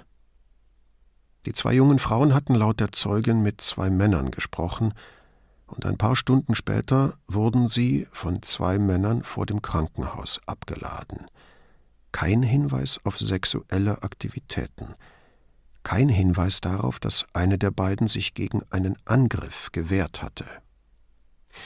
Was stimmt hier nicht? murmelte Brunetti. Er dachte an ein Buch, das Paula ihm jahrelang ans Herz gelegt hatte. Drei Männer in einem Boot. Er hatte es schließlich gelesen, es aber ganz und gar nicht gemocht. Jetzt ging es um lediglich zwei Männer in einem Boot. Aber wer waren sie? Und überhaupt, was hatten sie um drei Uhr morgens in einem Boot zu suchen? Und woher wussten sie, wo sie die zwei Frauen hinbringen, abladen oder loswerden konnten, je nachdem, wie ihr Verhalten zu interpretieren war? Wenn das Boot ihnen gehörte, waren sie mit der Laguna vertraut, mussten aber nicht unbedingt Venezianer sein. Andererseits dürften nur Venezianer die Anlegestelle des Ospedale kennen. Wenn sie die Mädchen auf dem Campo Santa Margherita kennengelernt hatten, waren es womöglich Studenten. Wenn es ihnen gelungen war, mit den Mädchen ins Gespräch zu kommen, mussten sie ein wenig Englisch gekonnt haben – was darauf schließen ließ, aber noch nicht bestätigte, dass es sich in der Tat um Studenten handelte. Er rief sich ins Gedächtnis, wie die Männer die zwei bewusstlosen Amerikanerinnen auf dem Steg abgelegt hatten. Einer stieg vorsichtig die Leiter hoch, verteute das Boot und sah dann dabei zu, wie der andere sie nacheinander aus dem Boot hob und auf die Planken legte. Wäre es nicht sinnvoller gewesen, ins Boot zurückzuklettern und dem anderen zu helfen? Und worum war es in dem kurzen Wortwechsel gegangen? Was passte hier nicht ins Bild? Er nahm noch einen Schluck Wein und ein paar Oliven, dann griff er zum Telefon und rief Grifoni an. Bist du noch im Ospedale? Sie. Bei der Amerikanerin. Sie. Kann sie sich an irgendwas erinnern? Warte mal kurz, meinte Grifoni und er glaubte einen Stuhl scharren zu hören. Sie hielt die Sprechmuschel zu und sagte etwas. Dann hörte er Schritte in einer längeren Pause. Sie waren auf einem Campo mit vielen Studenten, meldete Grifoni sich zurück. Von der Zeugin wissen wir, es war der Campus Santa Margherita. Dort haben sie zwei Jungen getroffen, die sie zu einer Rundfahrt eingeladen haben. Rundfahrt? Die beiden hatten ein Boot, und sie sagt, die Männer hätten einen netten Eindruck gemacht, deshalb seien sie mitgegangen. Grifoni verstummte, doch Brunetti drängte nicht. Das Boot war in der Nähe einer Brücke geparkt, wie sie sich ausdrückte. Er kannte die Brücke am Ende des Campus Santa Margarita mit einer Riva auf der anderen Seite. Sie sagt, anfangs war es sehr aufregend. Sie fuhren auf einem großen Kanal mit großen Häusern links und rechts. Dann kamen sie an ein paar Kirchen vorbei, und plötzlich merkte sie, dass sie auf offenem Wasser waren. Und? Sie fand das unheimlich, weil es dort außerhalb der Stadt stockfinster war. Die einzigen Lichter waren weit weg, und sie hatten keine Ahnung, wo sie waren. Plötzlich, sagt sie, habe das Boot stark beschleunigt, der Bug sei wie wild auf das Wasser geklatscht und die Jungen hätten gerufen und laut gelacht. Dann fiel Grifoni noch ein, und da bekam sie es mit der Angst zu tun, sagt sie. Das Boot hüpfte so sehr, dass sie sich am Sitz festhalten musste. Und wie ging es weiter? Ab da kann sie sich an nichts mehr erinnern.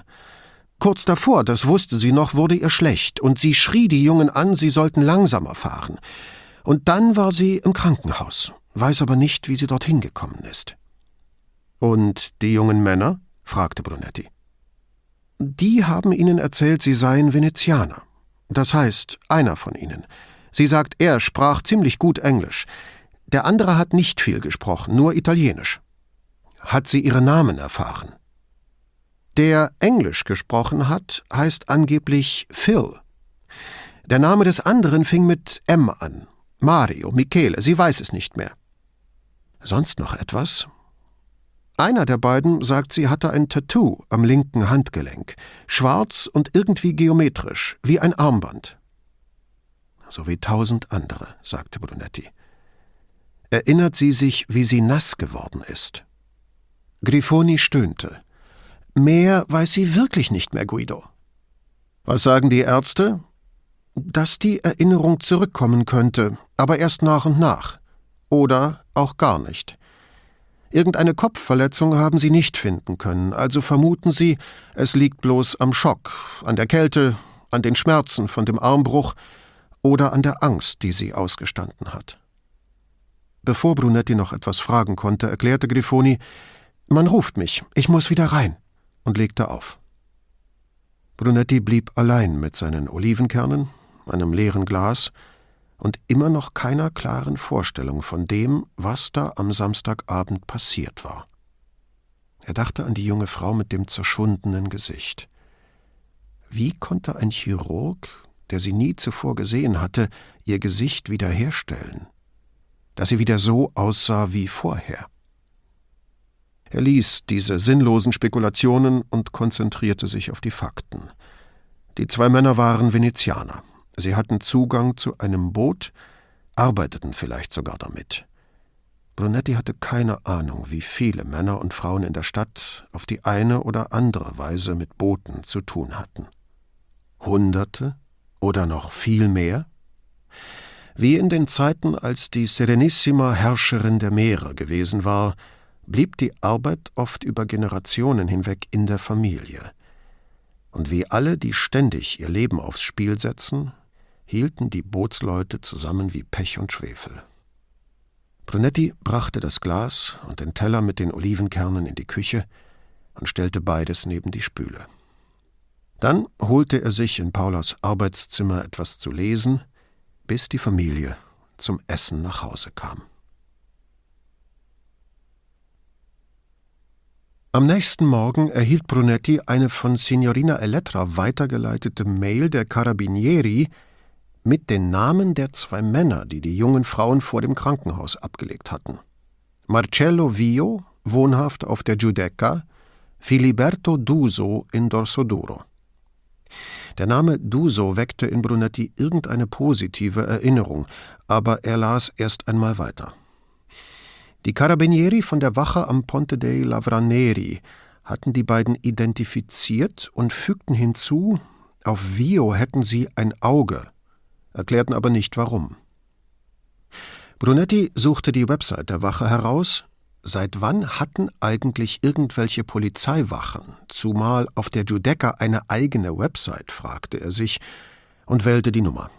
Er meldete sich mit Rang und Namen und sagte, er habe die Nachricht bekommen, jemand habe die zwei Männer auf den von der Questura übermittelten Fotos erkannt und bat, den Chef zu sprechen. Es knisterte und knackte in der Leitung, dann sagte eine Altstimme, ob männlich oder weiblich, blieb Brunetti vorerst ein Rätsel, Niedu, womit kann ich dienen?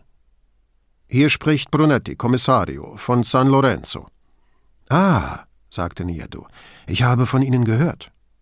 Brunetti stöhnte unwillkürlich auf. Das fängt ja gut an, meinte er. In das Schweigen hinein fügte er hinzu, hoffentlich nichts Schlechtes. Das Lachen war unverkennbar weiblich, die Stimme weiterhin tief und freundlich. Ja, natürlich. Sonst hätte ich es nicht gesagt.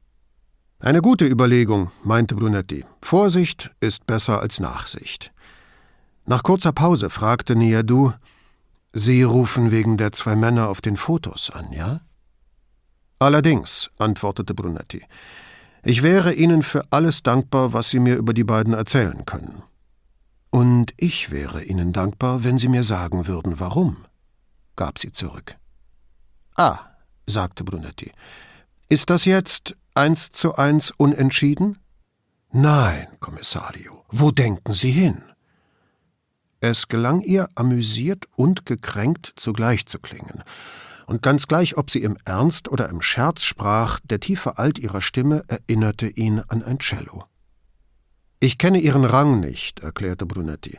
Also verzeihen Sie bitte, dass ich Sie nicht korrekt angesprochen habe. Capitano, sagte sie knapp.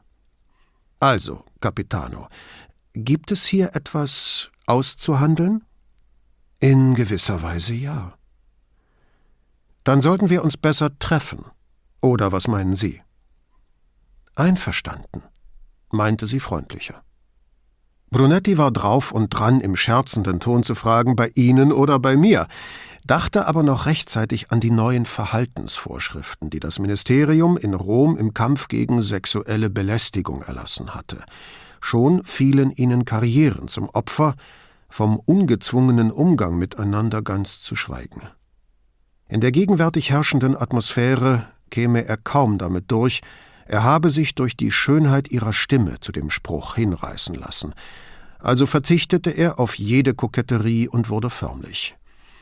Da ich es bin, der um Informationen bittet, sollte ich wohl die Reise zu Ihnen antreten. Wenn Sie die Überfahrt zur Giudecca als Reise ansehen. Capitano, sagte Brunetti. Für mich kommt die Fahrt zur Giudecca einer Arktis-Expedition gleich. Jetzt lachte sie, und er meinte, in einer Stunde könnte er da sein. Sie erklärte sich einverstanden und fragte, ob er wisse, wo das Kommissariato sei. Ganz am Ende auf Saccafisola, richtig? Ja. Nennen Sie dem Wachhabenden an der Brücke Ihren Namen, dann lässt er Sie vor. In Ordnung, danke. Mein Rang ist Capitano, sagte sie, aber mein Name ist Laura. Und ich heiße Guido, erklärte Brunetti und antwortete mit einem Ciao auf die Freundlichkeit in ihrer Stimme, während er die sprachliche Brücke zur Herzlichkeit überschritt. Brunetti sah sich extra nicht die Polizeiakten der beiden Männer an, bevor er losging um unvoreingenommen herauszuhören, warum die Carabinieri auf einen der beiden ein Auge hatten. Er nahm die Nummer zwei nach Saccafisola, ohne groß auf die Pracht zu beiden Seiten des Kanals zu achten, ging ein Stück die Riva hinunter und hielt dann auf die Carabinieri-Wache am anderen Ende der Insel zu. Die Gegend bestätigte ihn in seiner Meinung von der Giudecca. Triste Betonquader, vollkommen schmucklos. Öde Wohnkästen, noch schlimmer durch die, zumindest für ihn, schreckliche Aussicht. Denn jenseits der trägen Wasser der Laguna wucherte der petrochemische Horror von Marghera. Reihen um Reihen riesiger Schlote, die Tag und Nacht ihre Giftwolken in den Himmel spuckten. Brunetti stockte. Wusste er doch so wenig wie alle anderen Einwohner Venedigs, was genau da in dicken Wolken aus diesen Schloten kam und regelmäßig verharmlost wurde. Polizeiboote auf nächtlicher Streifenfahrt trafen dort regelmäßig Fischerboote an, gefüllt mit Muscheln, die sie mit beschwerten Schleppnetzen vom Grund der Laguna kratzten und dabei die Meeresfauna zerstörten. Die Muscheln gediehen prächtig von dem, was sie da unten zu fressen fanden, in den Rückständen der Flüssigkeiten, die seit Generationen aus den Riesentanks der petrochemischen Industrie in die Laguna sickerten. Brunetti und seine Familie aßen keine Muscheln und auch sonst keine Schalentiere, die aus örtlichen Gewässern stammten.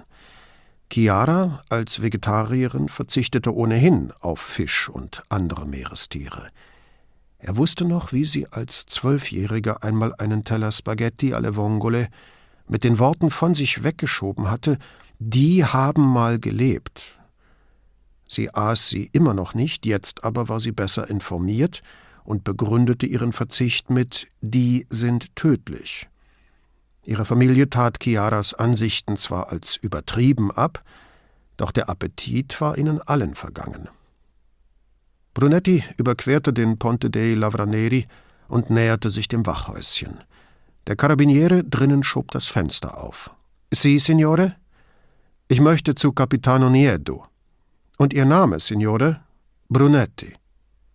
Der Mann drehte sich auf seinem Stuhl und wies linker Hand in dem hohen Maschendrahtzaun auf ein Tor, hinter dem ein Kiesweg zwischen fast bis zum Boden zurückgeschnittenen Rosenrabatten zum Hauptgebäude führte. Das Büro ist ganz hinten. Ich gebe dem Capitano Bescheid, dass Sie kommen. Brunetti dankte und ging zu dem Tor, das vor ihm aufsprang und sich hinter ihm automatisch wieder schloss. Beim Anblick der Rosen fragte er sich, ob man sie im Herbst wirklich so weit zurückschneiden sollte, aber was wusste er schon von Pflanzen und ihrer Pflege? Hinter den Rosen war ein Grasstreifen und dahinter nackte dunkle Erde, offenbar frisch umgegraben und geharkt. Dort sollten wohl im Frühjahr größere Gewächse gepflanzt werden. Aber das war hier eine Carabinieri-Wache, keine Gärtnerei. Er gelangte zu einem zweigeschossigen Backsteingebäude mit einer Ziegelmauer dahinter. Die Mauer war stärker verwittert und offensichtlich älter als das Gebäude. Er drückte auf die Klingel neben der Metalltür und trat zwei Schritte zurück, damit er durch den Türspion gut zu erkennen war. Dann zog er seine Dienstmarke aus der inneren Jackentasche, erkannte zu spät, dass er diese Bewegung besser unterlassen hätte, und hielt die Marke vor das Guckloch. Er hörte ein Geräusch, die Tür ging auf, und vor ihm stand eine ungewöhnlich große Frau. Sie war in den Dreißigern, trug schulterlanges dunkles Haar und eine Uniformjacke mit einem Streifen unter den drei Sternen auf den Epauletten. Demnach war sie ein Primo Capitano und stand vermutlich höher im Rang als die meisten Männer der Einheit. Er trat vor und reichte ihr die Hand. Guten Morgen, Laura. Freut mich, Sie kennenzulernen. Ganz meinerseits, erwiderte sie mit ihrer tiefen Stimme und gab die Tür frei. Gehen wir in mein Büro, da können wir reden. Jetzt endlich zeigte sich ein Lächeln, fast so attraktiv wie ihre Stimme. Ihre Augen waren grün, mit winzigen Fältchen darum, die ihrer Schönheit keinen Abbruch taten. Beim Anblick ihrer taillierten Uniformjacke fragte sich Brunetti, wo die Carabinieri seiner Jugend, fett, schnauzbärtig, verknittert, geblieben waren. Sie schritt mit ihren langen Beinen durch den Flur voraus. Brunetti spähte in die erste offene Tür, an der sie vorbeikamen, und dann, wie ein Schneider im Atelier eines Konkurrenten, verlangsamte er seine Schritte und sah zu jeder offenen Tür hinein, auch wenn er selbst nicht wusste, wonach er eigentlich suchte. Was er zu sehen bekam, glich mehr oder weniger den Räumen in der Questura. Uniformierte Beamte, die an Computern saßen, Stapel von Akten und Papieren auf den Schreibtischen, daneben Fotos von Frauen und Männern und Kindern, Katzen und Hunden, eins von einem Mann in kurzen Hosen am Strand einen Fisch hochhaltend, der fast so lang war wie er selbst. An den Wänden die üblichen Tafeln und Karten, Fotos des Staatspräsidenten, in einem Büro ein Kruzifix, in einem anderen die Löwenflagge von San Marco. Vor der letzten Tür rechts blieb sie stehen und winkte ihn hinein. Auch hier nichts Besonderes, nur dass der Schreibtisch nicht so übersät war wie die anderen. Computer, Tastatur, ein Buch, das aussah wie ein Band des Strafgesetzbuchs. Im Eingangskorb nur eine schmale Akte, der Ausgangskorb war voll. Sie schloss die Tür hinter ihm und nahm an ihrem Schreibtisch Platz.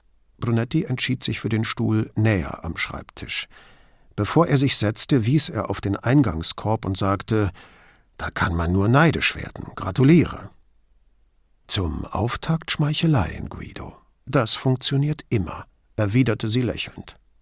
So habe ich das nicht gemeint, sagte Brunetti obwohl mir die Methode nicht unbekannt ist. Unterdrückte sie ein Lachen? Nerdu beugte sich vor, nahm eine Akte aus dem Ausgangskorb und reichte ihm ein paar Blätter. Wie er erwartet hatte, waren die von Signorina Elettra übersandten, hochvergrößerten Aufnahmen der Kamera an der Notaufnahme darunter.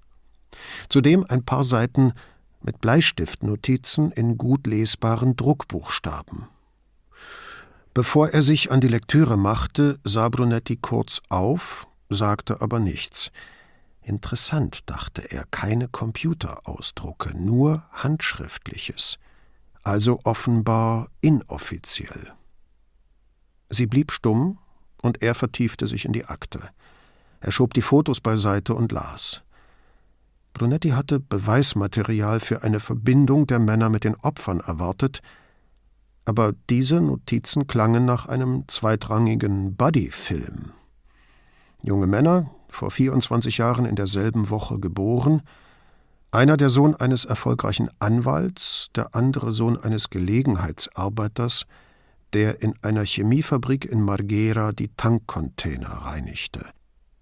Dieser war vor neun Jahren außerhalb der Arbeitszeit betrunken mit seinem Auto von der Straße abgekommen und an einem Betonpfeiler gelandet.